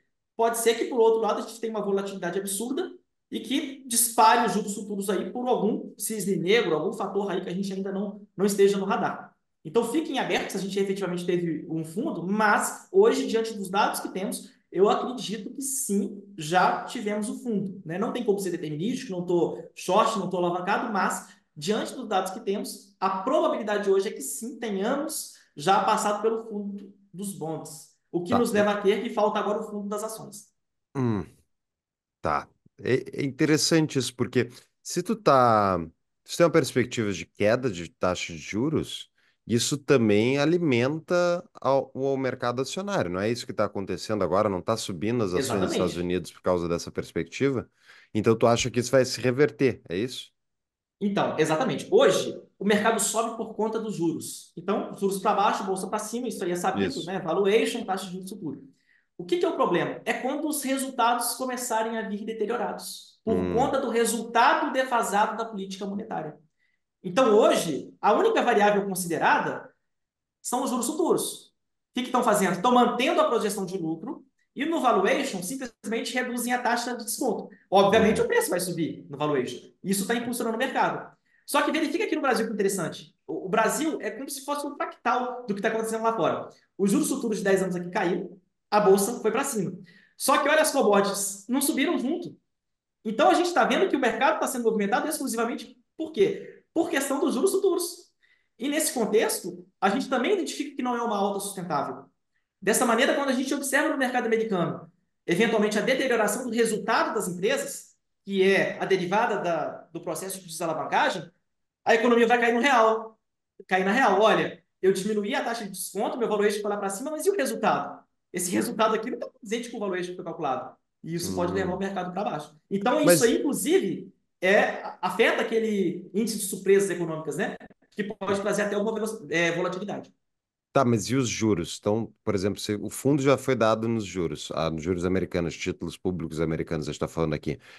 Uh, a, mas a perspectiva é que eles vão, eles vão, digamos, se a gente entra numa recessão, eles vão baixar os juros, isso vai fazer com que uh, a economia volte, teoricamente, a crescer mais, né? Daí fica um bom momento para tu estar tá comprado em ações, né? E daí tu tá usando outra parte do ciclo. Mas como é que fica a posição da, uh, dos títulos públicos? Porque a perspectiva para os títulos públicos é que eles vão ter que trabalhar com juros mais baixos para poder rolar essa dívida toda. Então, hoje, por exemplo, se compraria uh, título público americano, na tua visão? Vale a pena agora, já que foi dado fundo? Bom, nesse quesito, a gente tem que analisar sobre duas óticas. Primeiro, os juros curtos, que a gente tem um easy money aí, quando a gente fala do, do money market, né? 5%, isso aí não tem dúvida. Né? Por mais que existam todos esses percalços aí na economia americana, a gente está falando da economia mais forte do planeta, então não há dúvida, juros curtos.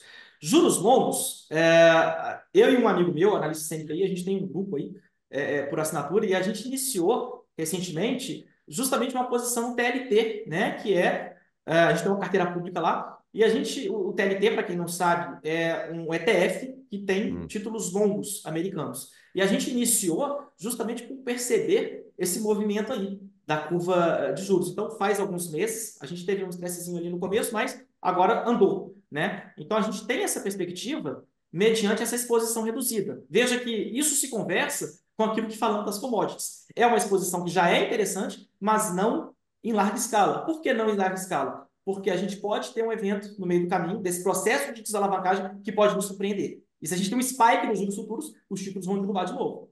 Então, se a gente está com uma posição pequena, é o suficiente para nos beneficiarmos dessa alta, mas, ao mesmo tempo, para ter coragem para aumentar a exposição no caso do spike de volatilidade, que é um gatilho que pode acontecer. Vamos, eu tenho uma genuína ignorância sobre o mercado de títulos americano e eu sei o quanto importa isso. Uh, eu ouço muito no podcast e, e, analistas que eu acompanho americanos, eles falam, eles falam que comprar títulos públicos hoje é picking pennies in front of the steamroller, essa é expressão nos Estados Unidos, é pegar moedinhas de centavo na frente do, do caminhão de rolo compressor, entendeu? Tu tá pegando ali, uma hora ele passa por cima de ti. Então, por quê? Porque no longo prazo, os títulos públicos vão são a ferramenta pela qual o Estado americano se financia, o Estado americano está gastando muito mais que arrecada. Então, por que que tu não vê que tem uma percepção de risco aí, Bruno, de tudo? Comprar título público americano e ele deixar de ser esse ativo econômico que é visto maravilhoso, se é, é risk-free rate, né? É, ativo livre de risco, não vê esse sendo um risco grande para os títulos?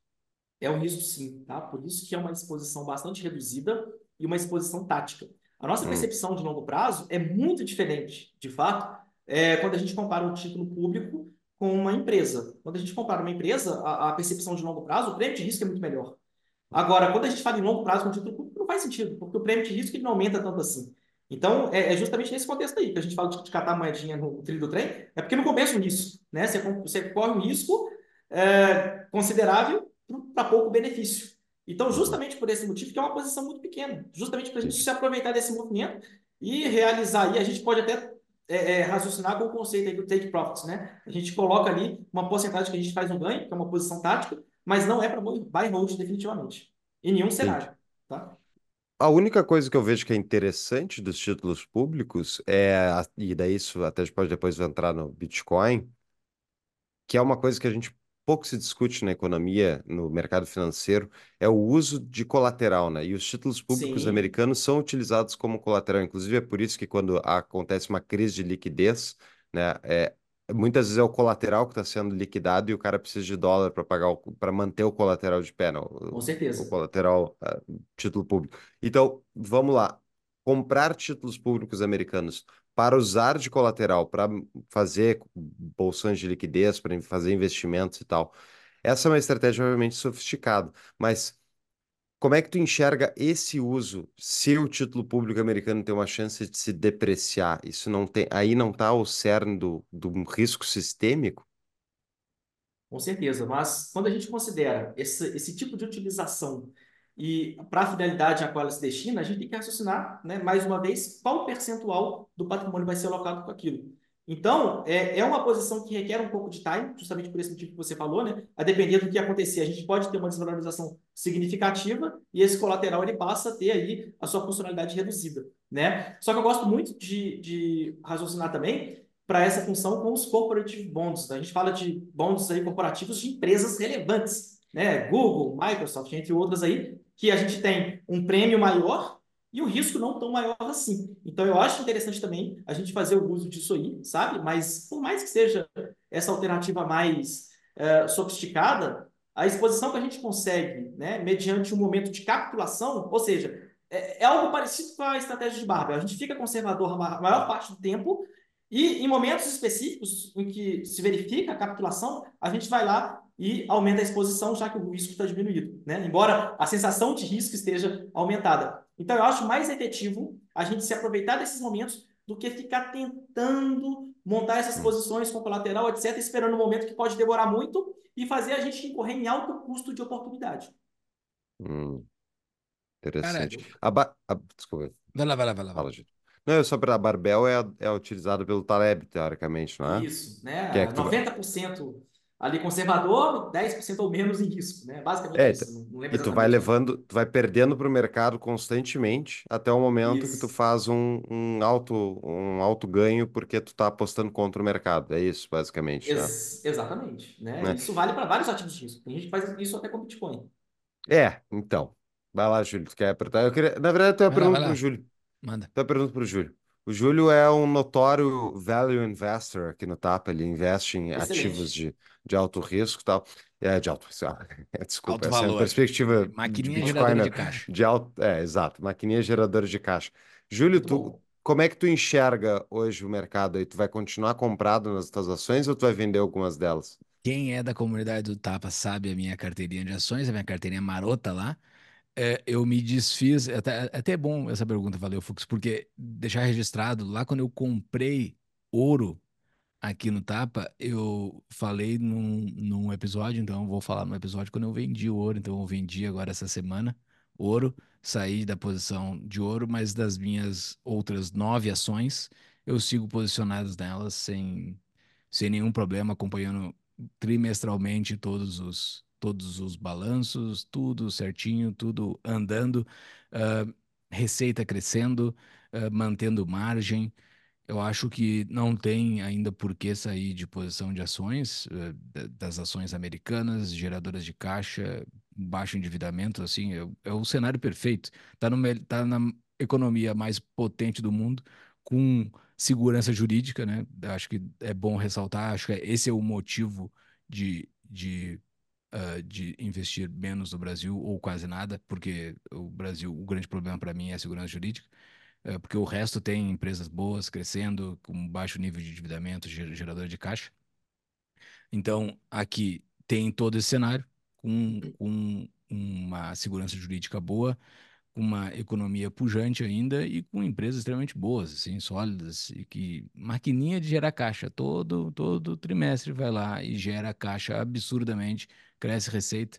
Ah, por mim, eu vou seguir posicionado em Estados Unidos, em ações dos Estados Unidos, que é o grande sistema capitalista do mundo. Que tu acha, Bruno? Ele tá errado? Ele não vai vender, Ah, não, e não a minha posição de ouro, eu ganhei, eu ganhei 56% em, em, em três anos. Eh, Não, não foi muito, mas saí num momento bom, eu acho. Hein, Bruno? Então, Ele eu não tem que acho que é vender isso aí? posição. Veja bem, tudo depende, né? Eu acho que a posição dele é uma posição sábia e pragmática. Por quê? Uma coisa, e isso é muito importante que se diga, uma coisa é vermos o quão deteriorado anda o ciclo econômico global, as probabilidades de recessão, e outra coisa é a prática. O que eu quero dizer com isso, tá? Hum. É, eu disse no início que eu não entro short em ocasião alguma. Para mim, só se justifica o short quando é o caso de informações privilegiadas. Então, o que é crime aqui no Brasil, pelo menos. Então, obviamente, se a pessoa tem informações privilegiadas, faz todo sentido ela fazer uma aposta direcional, né? sobretudo quando a gente fala do short. Agora, por mais que tenhamos dados macroeconômicos, o mercado simplesmente pode continuar em negação por muito mais tempo que a nossa posição aguenta. Existe aí o custo de rolagem, o custo de oportunidade, então não existe o caso de entrar short. E, corroborando com o que o Júlio disse, por mais que possa parecer contraintuitivo o que eu vou dizer, a posição hoje acionária, ela sim faz sentido. O que vai fazer a diferença é o grau de exposição, é o nível de exposição. Então, talvez a nossa única divergência seja em relação ao percentual de exposição. Ele não disse ali qual é a dele, mas eu vou dizer como que eu monto a minha, tá? Eu sou ainda mais conservador. O que, que eu faço? A minha carteira, quando eu falo ali da parte acionária, ela está dividida em só duas é, questões, só dois é, aspectos. Países emergentes, países desenvolvidos. Só isso.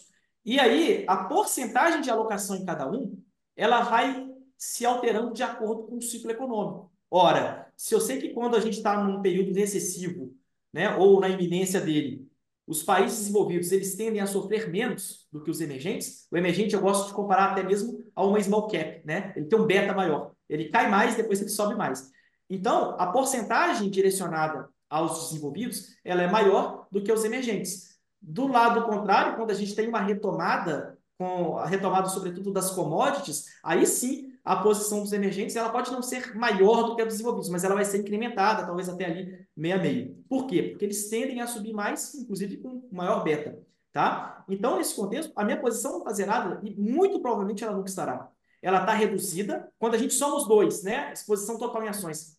Ela está assim um pouco reduzida, mas ela de forma alguma vai estar tá e vai estar tá zerada. Por quê? Justamente, olha o que está acontecendo agora. Com todos esses sinais, com todos esses sintomas, com todos os fundamentos presentes, o mercado segue subindo.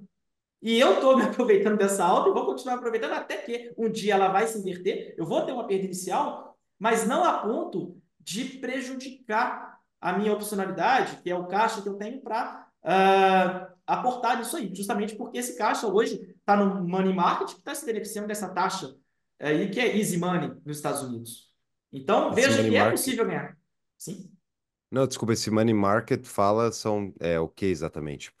É, basicamente juros, né? Juros correntes dos Estados Unidos, quando a gente fala uhum. aí, uh, é via ETF, principalmente, né? A gente fala uhum. dos ETFs americanos aí, TFLO, SHB. Eu, particularmente, utilizo um ETF irlandês, né? Que é o IB01, negociado na Bolsa de Londres, porque ele tem uma eficiência tributária, né? Ele não, a gente não tem aquela retenção de 30% na fonte que é observado aí para residentes brasileiros que negociam ativos americanos. Né? Ele tem uma tributação exclusivamente de 15% devido ao acordo tributário né, Estados Unidos e Irlanda. Então, é uma eficiência que eu tenho aí é, tributária em cima disso, de um mercado que já está pagando mais de 5% ao ano. Então, veja, é, é, só retomando, eu acredito que a posição do Júlio é uma posição sábia e pragmática. Por quê? Ele sabe diferenciar né, a, a análise que a gente faz do ciclo econômico com a realidade dos fatos. E isso não significa, ao contrário do que muitos podem dizer, ah, isso aí não tem skin in the game. Muito pelo contrário. Ele tem skin in the game porque conhece a realidade. Né? Então, a gente não sabe topo e fundo. A partir do momento que a gente admite que a gente não sabe topo e fundo e a gente adota uma exposição passiva, a gente passa a ter a oportunidade de superar aqueles 90% que perdem né, é, é, do mercado no longo prazo, porque simplesmente ficam buscando time, ficam buscando shortear não tem como, né? Por mais que tenha razão, você pode não ter. É, é, se você estiver certo no momento errado, você está errado. Exato. a realidade é essa. É, a minha posição é em ações é 100% nos Estados Unidos, uh, ações de mercado, assim, né? O que eu tenho no Brasil são empresas, né? Uma é o Tapa e outras empresas que tem no Brasil, porque uh, essa é a minha, é o, é o que eu acredito. Isso é bem antes de eu morar aqui eu já me posiciono 100% em ações nos Estados Unidos, bem antes de saber que eu iria morar aqui. Então, acho que vale a pena uh, quem não conhece conhecer esse mercado, entender como é que funciona. Uh, quem não tem conhecimento de análise de balanço e tudo mais pode ver ETFs e coisas assim. Eu eu invisto diretamente nas ações porque eu conheço isto. Então uh, eu, eu, eu tenho até prazer em analisar um balanço porque se aprende bastante ao analisar um balanço, né? Mas é um mercado que dá para se dá para se atirar, dá para ver assim, dá para entender, sentir o cheiro, o que que é isso? Porque é o, é o grande exemplo para o mundo, assim, de ver esse negócio funcionando. É muito legal, é muito legal. O mar de ações que tem é muita ação, é muito. Tu pode ir em coisas locais, assim, quem vem e passa umas férias aqui, tira uma semana para ir para Flórida, aquele, aquela rede que tu vê na rua, assim, ah, isso aqui é uma empresa de venda de material de construção. Vai procura na internet que tu vai achar que provavelmente ela tem ações na bolsa. Isso é muito legal. Tu interage o dia todo, assim, com coisas que tu de fato consome, diferente do Brasil, né? Tu compra Vale, tu não é cliente da Vale, sabe? Então, no, aqui tu, tu compra as coisas que tu é cliente, assim. Tu, pô, isso é um bom produto, isso é um ótimo cheiro, né? Isso é um bom produto, a receita tá crescendo, eu sou cliente disso aqui. Então tá, eu vou comprar ação disso aqui, entendeu? É, é, é legal o jeito que funciona a coisa aqui. Mas existe um, existe um, um fator de confusão aí nesses, nessas ações americanas que é o custo do capital, né? O custo do capital está muito distorcido nos Estados Unidos, que embora tenha, uh, tenha, se, uh, tenha acontecido essa subida de juros recentemente, o, de forma geral, inclusive essas empresas aí, Microsoft, esses caras todos, eles rolaram, eles tiraram dívida a 0%, tocaram lá para frente. Os uh, proprietários de casa nos Estados Unidos fizeram mortgage, não, nova, nova hipoteca na casa com 0%. A única, única pessoa que não fez a rolagem da dívida a 0% foi a secretária de Tesouro americana, Janet Yellen. Fora isso, todo mundo fez a rolagem a 0%. Exatamente. Então, assim, tipo, isso tudo gera uma distorção enorme, porque o custo de capital é, obviamente, não é 0%. Então, assim, ah, tá 5% agora, mas tipo, já tá já vai começar a cair. Então, uh, será que esses valuations de ações que vocês gostam nos Estados Unidos não tá, uh, já não estão com uma, uma precificação torta, digamos assim? Eu acredito que justamente por essa razão aí, e dentro daquele contexto que eu falei anteriormente sobre os efeitos defasados da política monetária, é que a gente vai presenciar um, uma futura desalavancagem das empresas, cuja semente é justamente isso. Aquele momento em que o custo de capital, né, eminentemente evidenciado pelo WACC, o custo ponderado, ele começa a ser maior que o ROIC.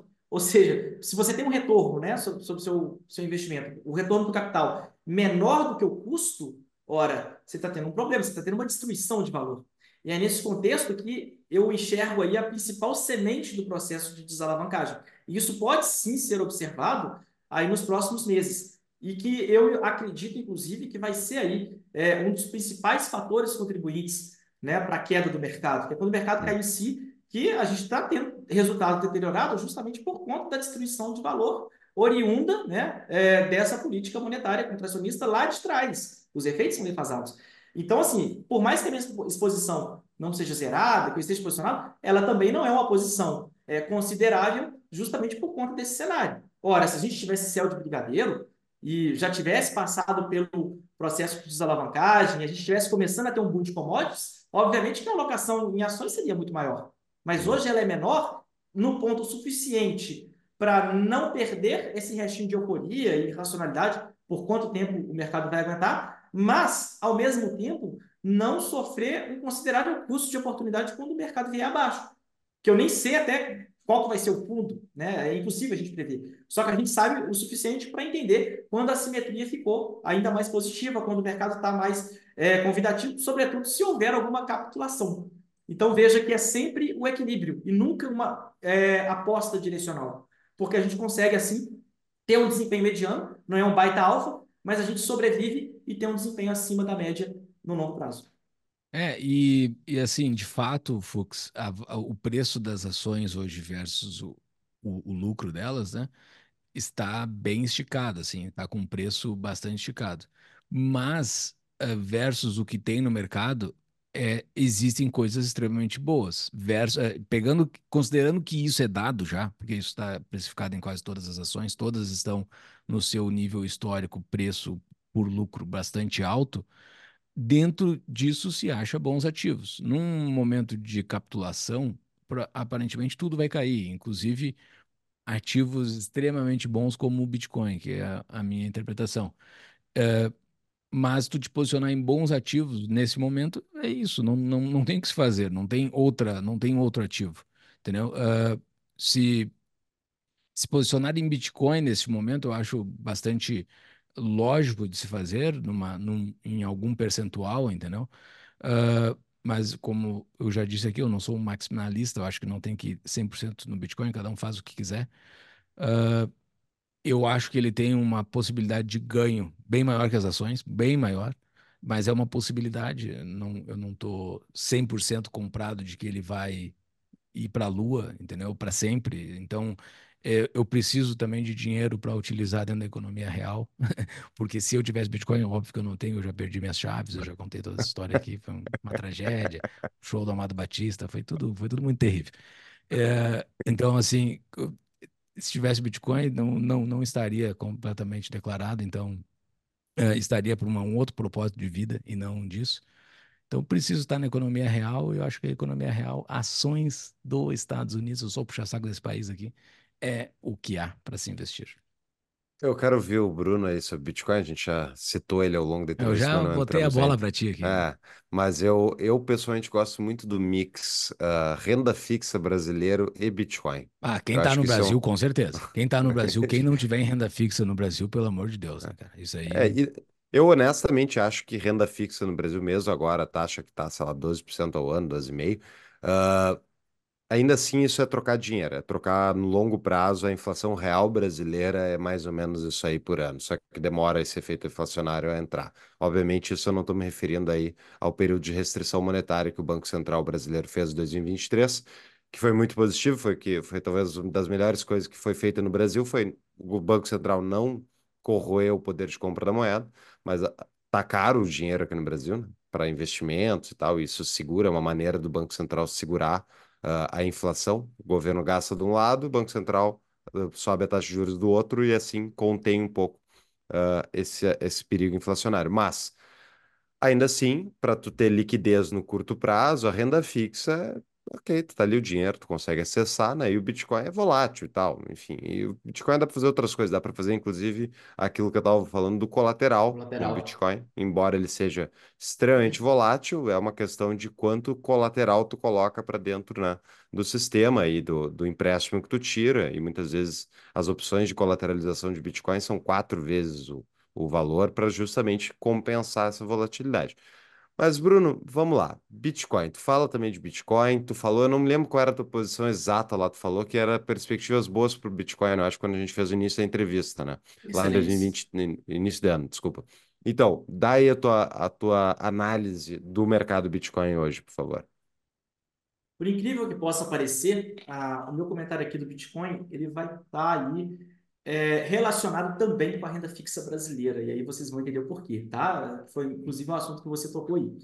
Mas inicialmente falando do, do Bitcoin, é, eu vejo ele como um ativo que ele eventualmente acaba sendo injustiçado uh, pelo brasileiro médio, é, justamente pela falta de conhecimento do conceito das escalas de tempo. Ou seja, quando a gente fala que o Bitcoin ele é uma proteção contra a inflação, isso significa dizer que a gente está raciocinando com o período de médio e longo prazo, porque é um ativo muito volátil.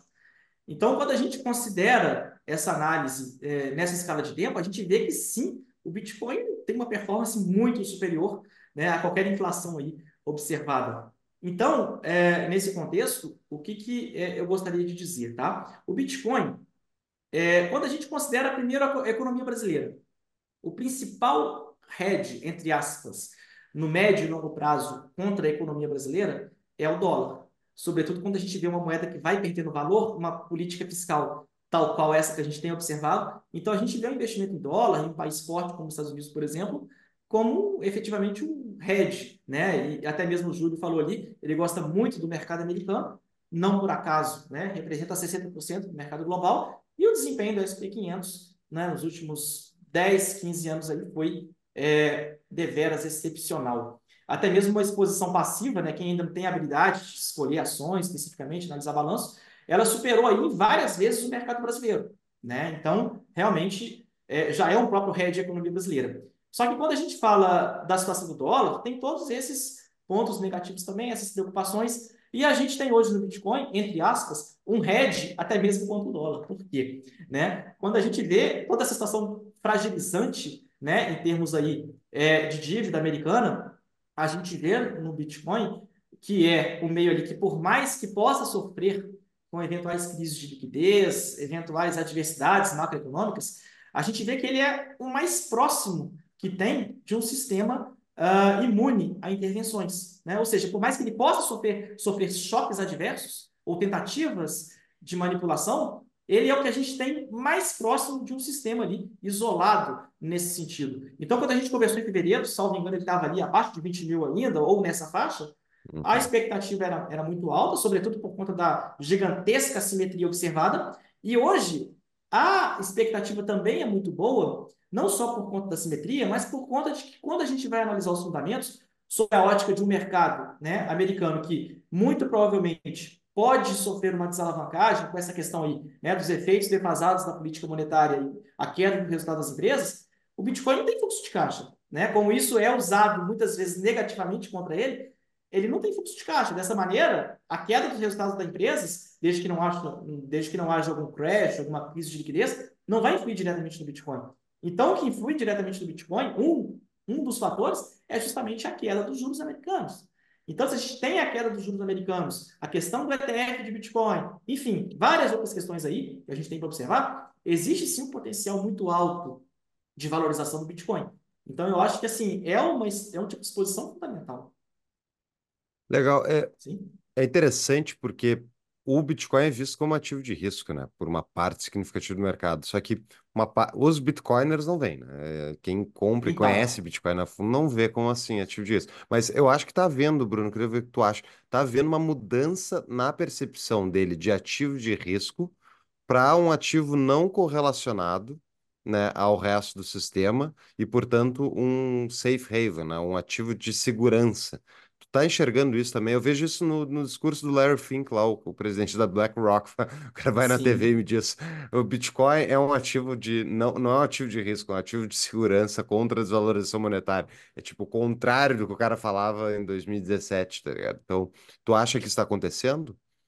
Eu acho que está acontecendo, apesar de não ser o ideal. Eu vou explicar por quê. Está hum. Tá acontecendo de fato, sobretudo com a entrada dos institucionais passa a haver essa percepção né, de descorrelação e tal. Por que, que eu digo que não é ideal? Quando a gente entra nessa seara de correlação, ela é muito perigosa. Né? Ela foi é, o que fez, né, um, um, dos principais fatores que fez aquele fundo LTCM, né, Long Term Capital Management, lá nos anos 90, quebrar. Porque ele utilizava correlações de uma maneira alavancada, determinística, de maneira que quando veio a crise asiática, né, é, e depois a crise russa, houve uma quebra das correlações que ele utilizava para operar e o fundo quebrou. Um fundo aí constituído por nobéis da economia, hum. caras assim sinistros, que infelizmente quebrou por conta do uso equivocado do, da correlação como fator determinístico. No contexto que a gente fala da, dessa correlação que a gente pode, pode observar, ela sim, ela pode existir, sobretudo quando a gente fala desse contexto né, da queda do mercado acionário por conta da queda dos resultados da empresa, e essa queda lenta e gradual, né, sem um crash, sem uma crise de liquidez, a gente tem grandes chances de ver essa descorrelação, né, ou essa correlação inversa aumentar muito, porque o Bitcoin, como eu disse, não tem fluxo de caixa futuro, e a queda dos juros beneficia muito essa classe de ativo. Então, sim, eu vejo que ela pode existir, mas eu entendo também que é muito arriscado a gente usar isso como fator determinístico, muito por conta desse histórico aí que a gente já teve no passado dessa quebra de correlações que levou aí a grandes prejuízos financeiros. Mas é sim um fator a ser observado. É, eu tenho uma perspectiva um pouco diferente. Assim, não, não é pela correlação ou não. É, Para mim é, é isso que quase ninguém entende, porque é muito, a gente nunca viu um ativo do tipo, que é um ativo verdadeir, verdadeiramente finito e com alta, com demanda crescente. É, é, assim, honestamente, a gente entrevistou, né, Júlio, inúmeras pessoas de mercado no último ano e meio E tipo, e a gente fala de Bitcoin e tal, e pensa, ah, tem uma posição pequena, ah, ou nem isso.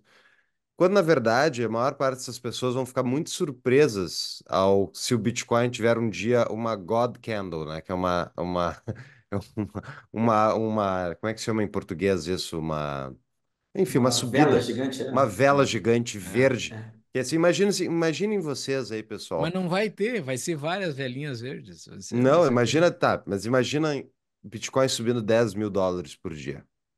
É isso que pode acontecer num cenário de extremo, onde os Pode. Estados Unidos não, ref- não, não cuide do seu déficit e o dólar vá para as cucuias, que pode acontecer nos próximos década, próximos 20 anos, sabe? Vai, vai saber.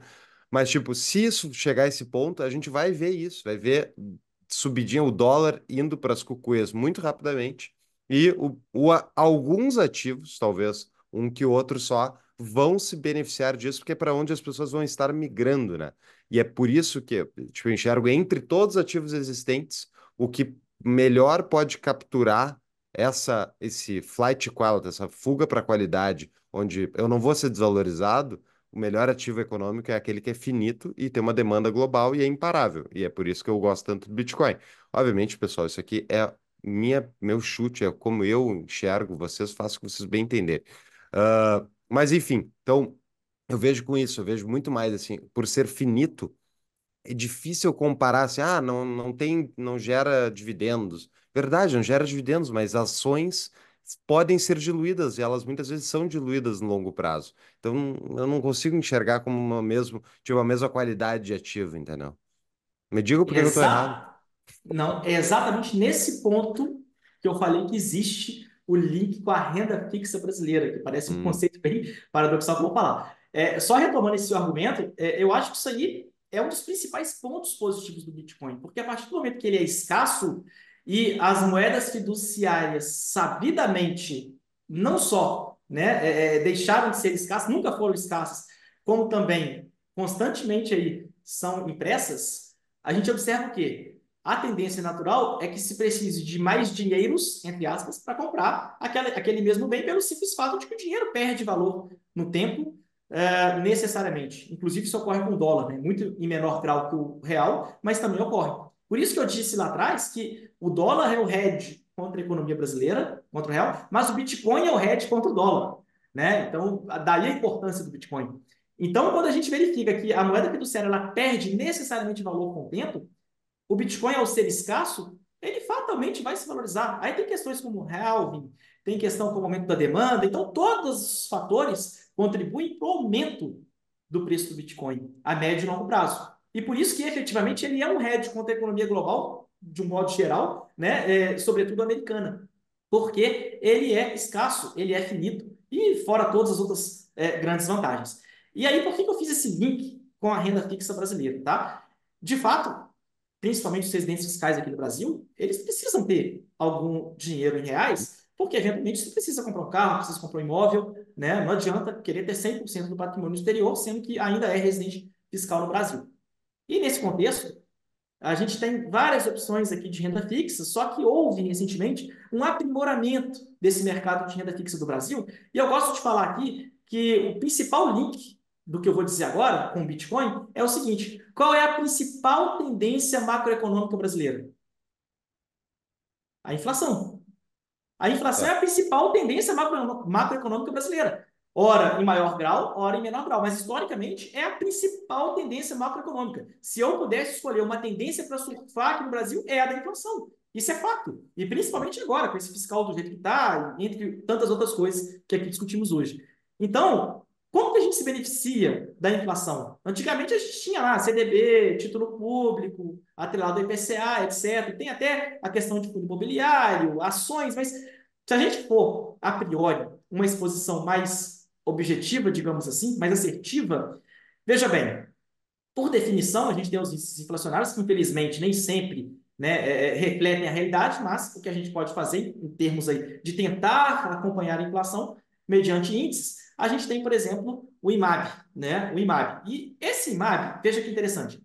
Quando eu compro um CDB ou um título público, ele vai ter um vencimento. Eu estou concentrando meu capital ali no ativo que tem um vencimento, e no momento de vencimento, mesmo que eu queira continuar com aquele investimento, eu vou ter que sofrer o resgate, ser tributado e fazer o investimento novamente. Ao passo que, por outro lado, se eu tenho ali um pacote, que é um ETF, que simplesmente segue um índice composto, né, que busca refletir o desempenho é, de títulos públicos, como o IMAB, por exemplo, seja o IMAB 5, que eu falo de títulos curtos, ou até mesmo uh, o IB5M11, que reflete o IMAB 5+, olha que interessante, eu estou refletindo o desempenho de públicos no longo prazo sem a necessidade de fazer o resgate.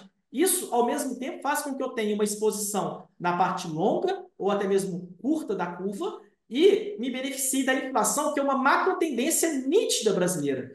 Então, para que os senhores tenham noção, nos últimos 20 anos, o IMAB 5 performou quase 1.000%, contra praticamente 540% do Ibovespa.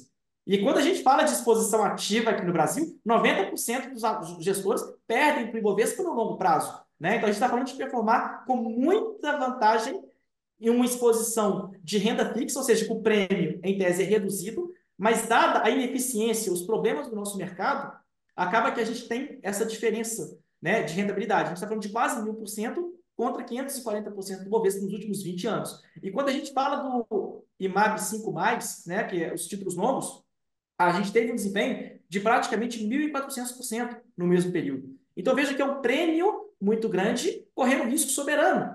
E mediante uma estrutura tributável que me permite um diferimento muito é, é, é, proficiente. Porque, veja, eu não tenho resgate, eu só vou vender quando eu quiser que vai ocorrer o resgate. Enquanto isso, os juros, os juros compostos vão continuar atuando a meu favor. Então, eu vejo nesses instrumentos hoje uma oportunidade de surfarmos essa macro tendência brasileira de uma maneira muito eficiente. Eu, eu consigo um alfa, que eu não consigo explicar, né? um alfa sobre o mercado acionário com renda fixa. E, e, e melhor, renda fixa soberana. A gente está falando de um índice que acompanha é, título público. Né? Além disso, a gente tem outros ativos que superam ainda esses. Por exemplo, a gente tem o F-Infra, né? é, é, juro 11, que ele é composto por debêntures incentivadas e que, cujo benchmark é justamente o quê? O IMAB 5. É, a meta dele é IMAB 5 mais 2%. Ou seja, aqueles 1.000% ele busca superar, paga rendimento isento de imposto de renda e também é isento na venda. Né? O ganho de capital também é isento. Por quê? Por força né, é, é legal, ele é composto por mais de 67% por debêntures incentivadas, então ele confere é, essa isenção de ganho de capital. Da mesma maneira, o FINFRA CDI e 11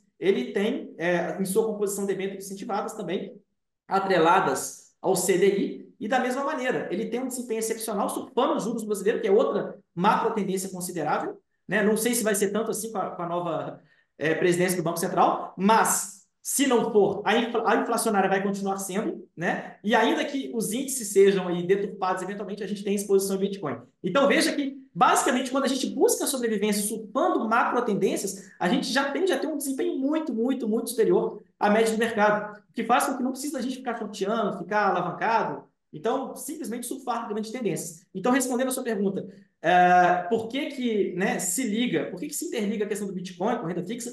A gente surfa macro tendências. Então, se a pessoa eventualmente não acredita no Bitcoin como moeda de troca, etc., que acredite pelo menos numa coisa que é fato, que é a perda de valor da moeda fiduciária.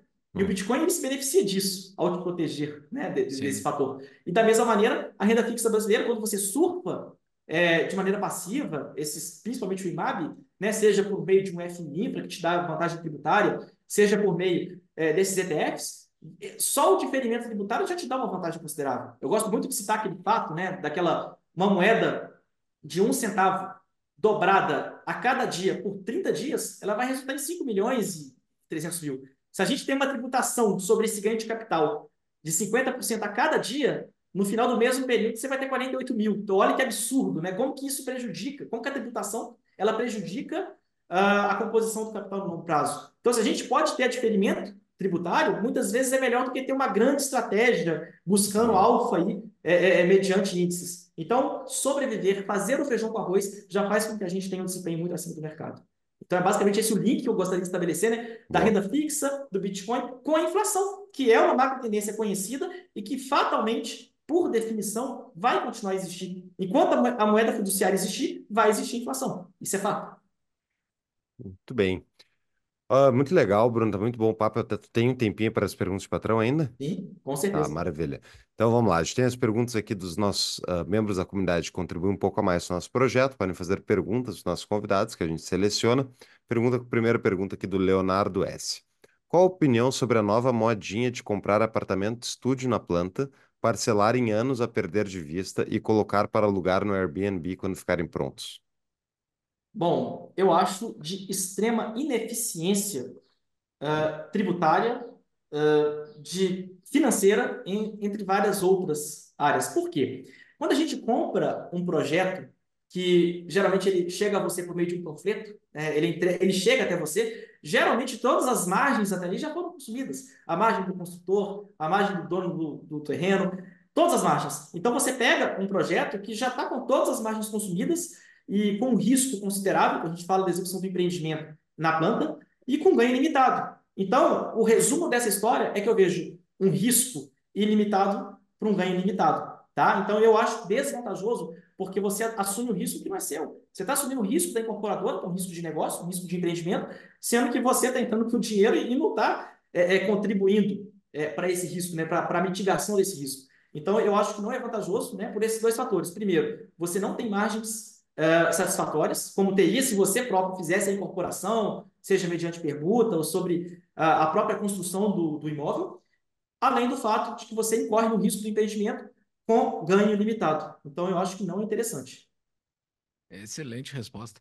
Uh, nós temos a pergunta do Rodrigo Litt, que já foi respondida no decorrer desse episódio, que é sobre o Ibovespa bater no topo histórico e o governo Lula. A gente já conversou sobre isso. E a pergunta do Frian Capistan. Bruno, se você fosse fazer uma aposta na Argentina, o que você aproveitaria neste momento?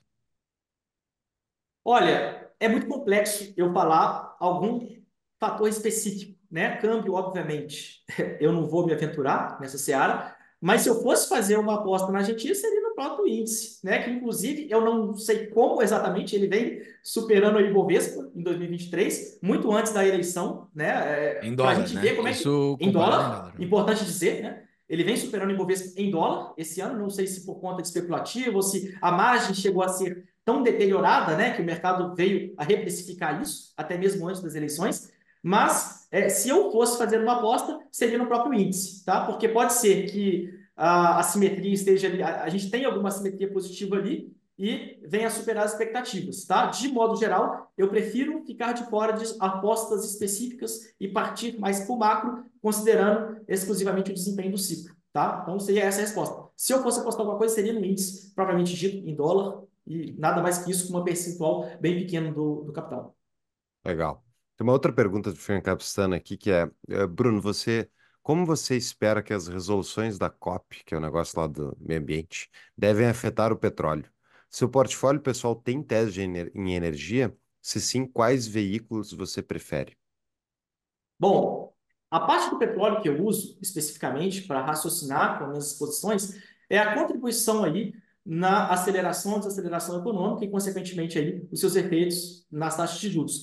Teses específicas de setores eu prefiro não aderir, por quê? Pelo mesmo motivo que eu não adoto posições determinísticas no ciclo. Ou seja, eu posso ter uma tese certa, um setor certo, e mesmo assim as ações não performarem de acordo, por fatores adversos. Né? A partir do momento que o mercado é o resultado da interação de infinitas variáveis, pode ter ali uma variável que simplesmente vá contra a minha tese e tenha um peso maior né, para influir. Então, todas essas questões de COP28, das medidas que vão ser adotadas ou não, porque mesmo que foi ali definido, pode ter algum fator que impeça a implementação, seja um fator governamental, seja um fator aí até mesmo privado, né? Então, nada é garantido, nada é, é definido. Então, por mais que existam tendências, como a própria ESG, né, que é uma tendência aí, é, que é mais militância do que qualquer outra coisa, é, tudo isso redunda em uma só coisa, inflação né, que é uma macro tendência conhecida. Então, por isso que eu falo, eu busco simplificar, parece uma, uma tese muito simplória, mas por incrível que pareça, por mais que a definição diga que eu vou só conseguir um desempenho mediano,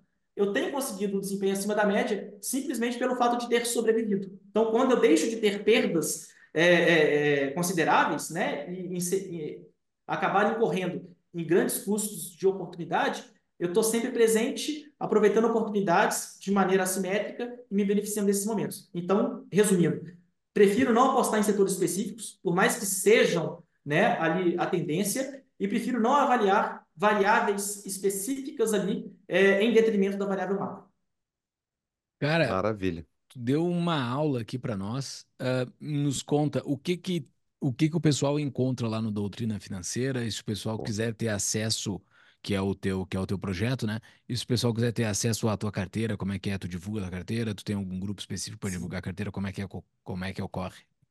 Então, hoje eu tenho um sócio, né, o Gabriel, analista CNPI, e a gente constituiu uma holding que ela tem vários braços, né? A gente tem o nosso braço educacional, que a gente fala de curso, a gente, é, na verdade, a gente efetivamente produz, né, cursos nessa, nessa área de ciclos econômicos, investimentos em geral, etc. A gente tem a parte de análise, né, que ele faz, ah, já que ele é credenciado para tal, analista CNPI, onde a gente tem um grupo que a gente chama de Grupo VIP, e a gente divulga semanalmente, né, de maneira religiosa, ali os nossos ah, insights sobre economia e temos sim uma carteira pública, onde é o resultado dessas nossas análises. Felizmente, a gente está com desempenho aí só em 2023 de 51,37%, sem alavancagem, sem uso de derivativo, sem exposição excessiva ao Bitcoin, né? Então, felizmente, a gente tem, vem colhendo os frutos dessa análise que a gente faz ali e é uma forma da gente garantir o skin the game. Por quê? Tudo que falamos, tudo que. é, é, todas as nossas teses ficam lá registradas e podem ser consultadas a posteriori. Então, a gente tem esse grupo. A gente tem também o Peta Capital, que é o nosso escritório, onde a gente faz estruturação de operações offshore, consultoria empresarial, consultoria individual, é, gestão de grandes fortunas, enfim. A gente tem uma ampla gama e que a gente trabalha ali com esse público mais selecionado, que é efetivamente quem está disposto a aprender sobre o mercado, está disposto a multiplicar o patrimônio sem correr nessas narrativas aí da mídia e do mainstream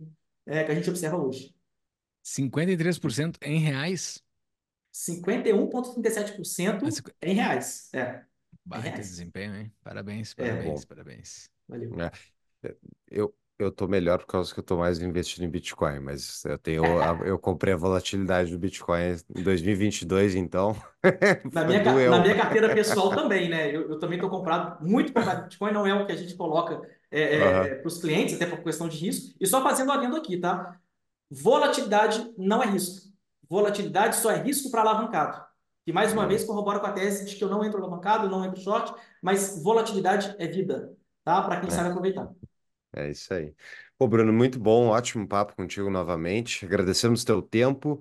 Deu teu arroba já, pessoal, procurem aí lá, Bruno Barbosa, Obrigado. Doutrina Financeira no Instagram também tem bastante, tem canal no Telegram. Tudo isso vai estar nas notas do episódio. E eu acho que era às vezes, ah, faltou uma coisa. Dica de livro, Bruno. Eu gostaria muito de indicar um livro que ele é bem contextualizado com o momento que a gente vive, não só é, doméstico, né, aqui no Brasil, como também é, em termos globais. Essa tendência que a gente tem de intervenção estatal, ah, de, infelizmente, né, o nosso patrimônio estar sujeito a tantas arbitrariedades. Então, é um livro do Frederic Bastiat, intitulado A Lei. né? É um livro antigo, de 1850, mas que tem cada insight que vocês vão ver, nossa, como que pode um livro tão antigo ser tão atual? Né? Que só corrobora com o fato de que ali realmente está uma informação muito profícua, muito interessante para a gente utilizar no nosso dia a dia. É o aí, livro mais citado aqui da história do Tapa, esse livro, porque ele é muito Não bom. por acaso. É, Não para bom. casa, exatamente. Não por acaso. Bruno, muitíssimo obrigado. Até a próxima. Eu que agradeço. Forte abraço a todos. Mais uma vez, obrigado pelo convite. Abraço. Forte abraço, meu velho. Até mais. Tchau. Valeu. Até mais. Então, pessoal, terminando o nosso episódio de hoje, queremos agradecer aí vocês pela audiência. Se vocês gostaram do episódio, se inscrevam no nosso canal e divulguem o episódio, acho que vai ajudar muita gente. Exato, muito obrigado por ouvir este episódio. O Bruno é um baita cara, né? E se você quiser investir na liberdade do Brasil, faça uma contribuição para o Tapa da Mãe Invisível em tapadamãeinvisível.com.br barra comunidade. Vai lá, contribuição mensal para manter o nosso projeto aqui, para que a gente siga espalhando a liberdade no Brasil. Em contrapartida, você ganha várias coisas, como participar da nossa comunidade, participar das nossas conversas eh, mensais que a gente faz no Zoom e você ter ah, a garantia de que está fazendo algo pela liberdade no Brasil, porque eu acho que é importante cada um fazer a sua parte. Né? É isso aí. Obrigado, pessoal. Até a próxima. Até.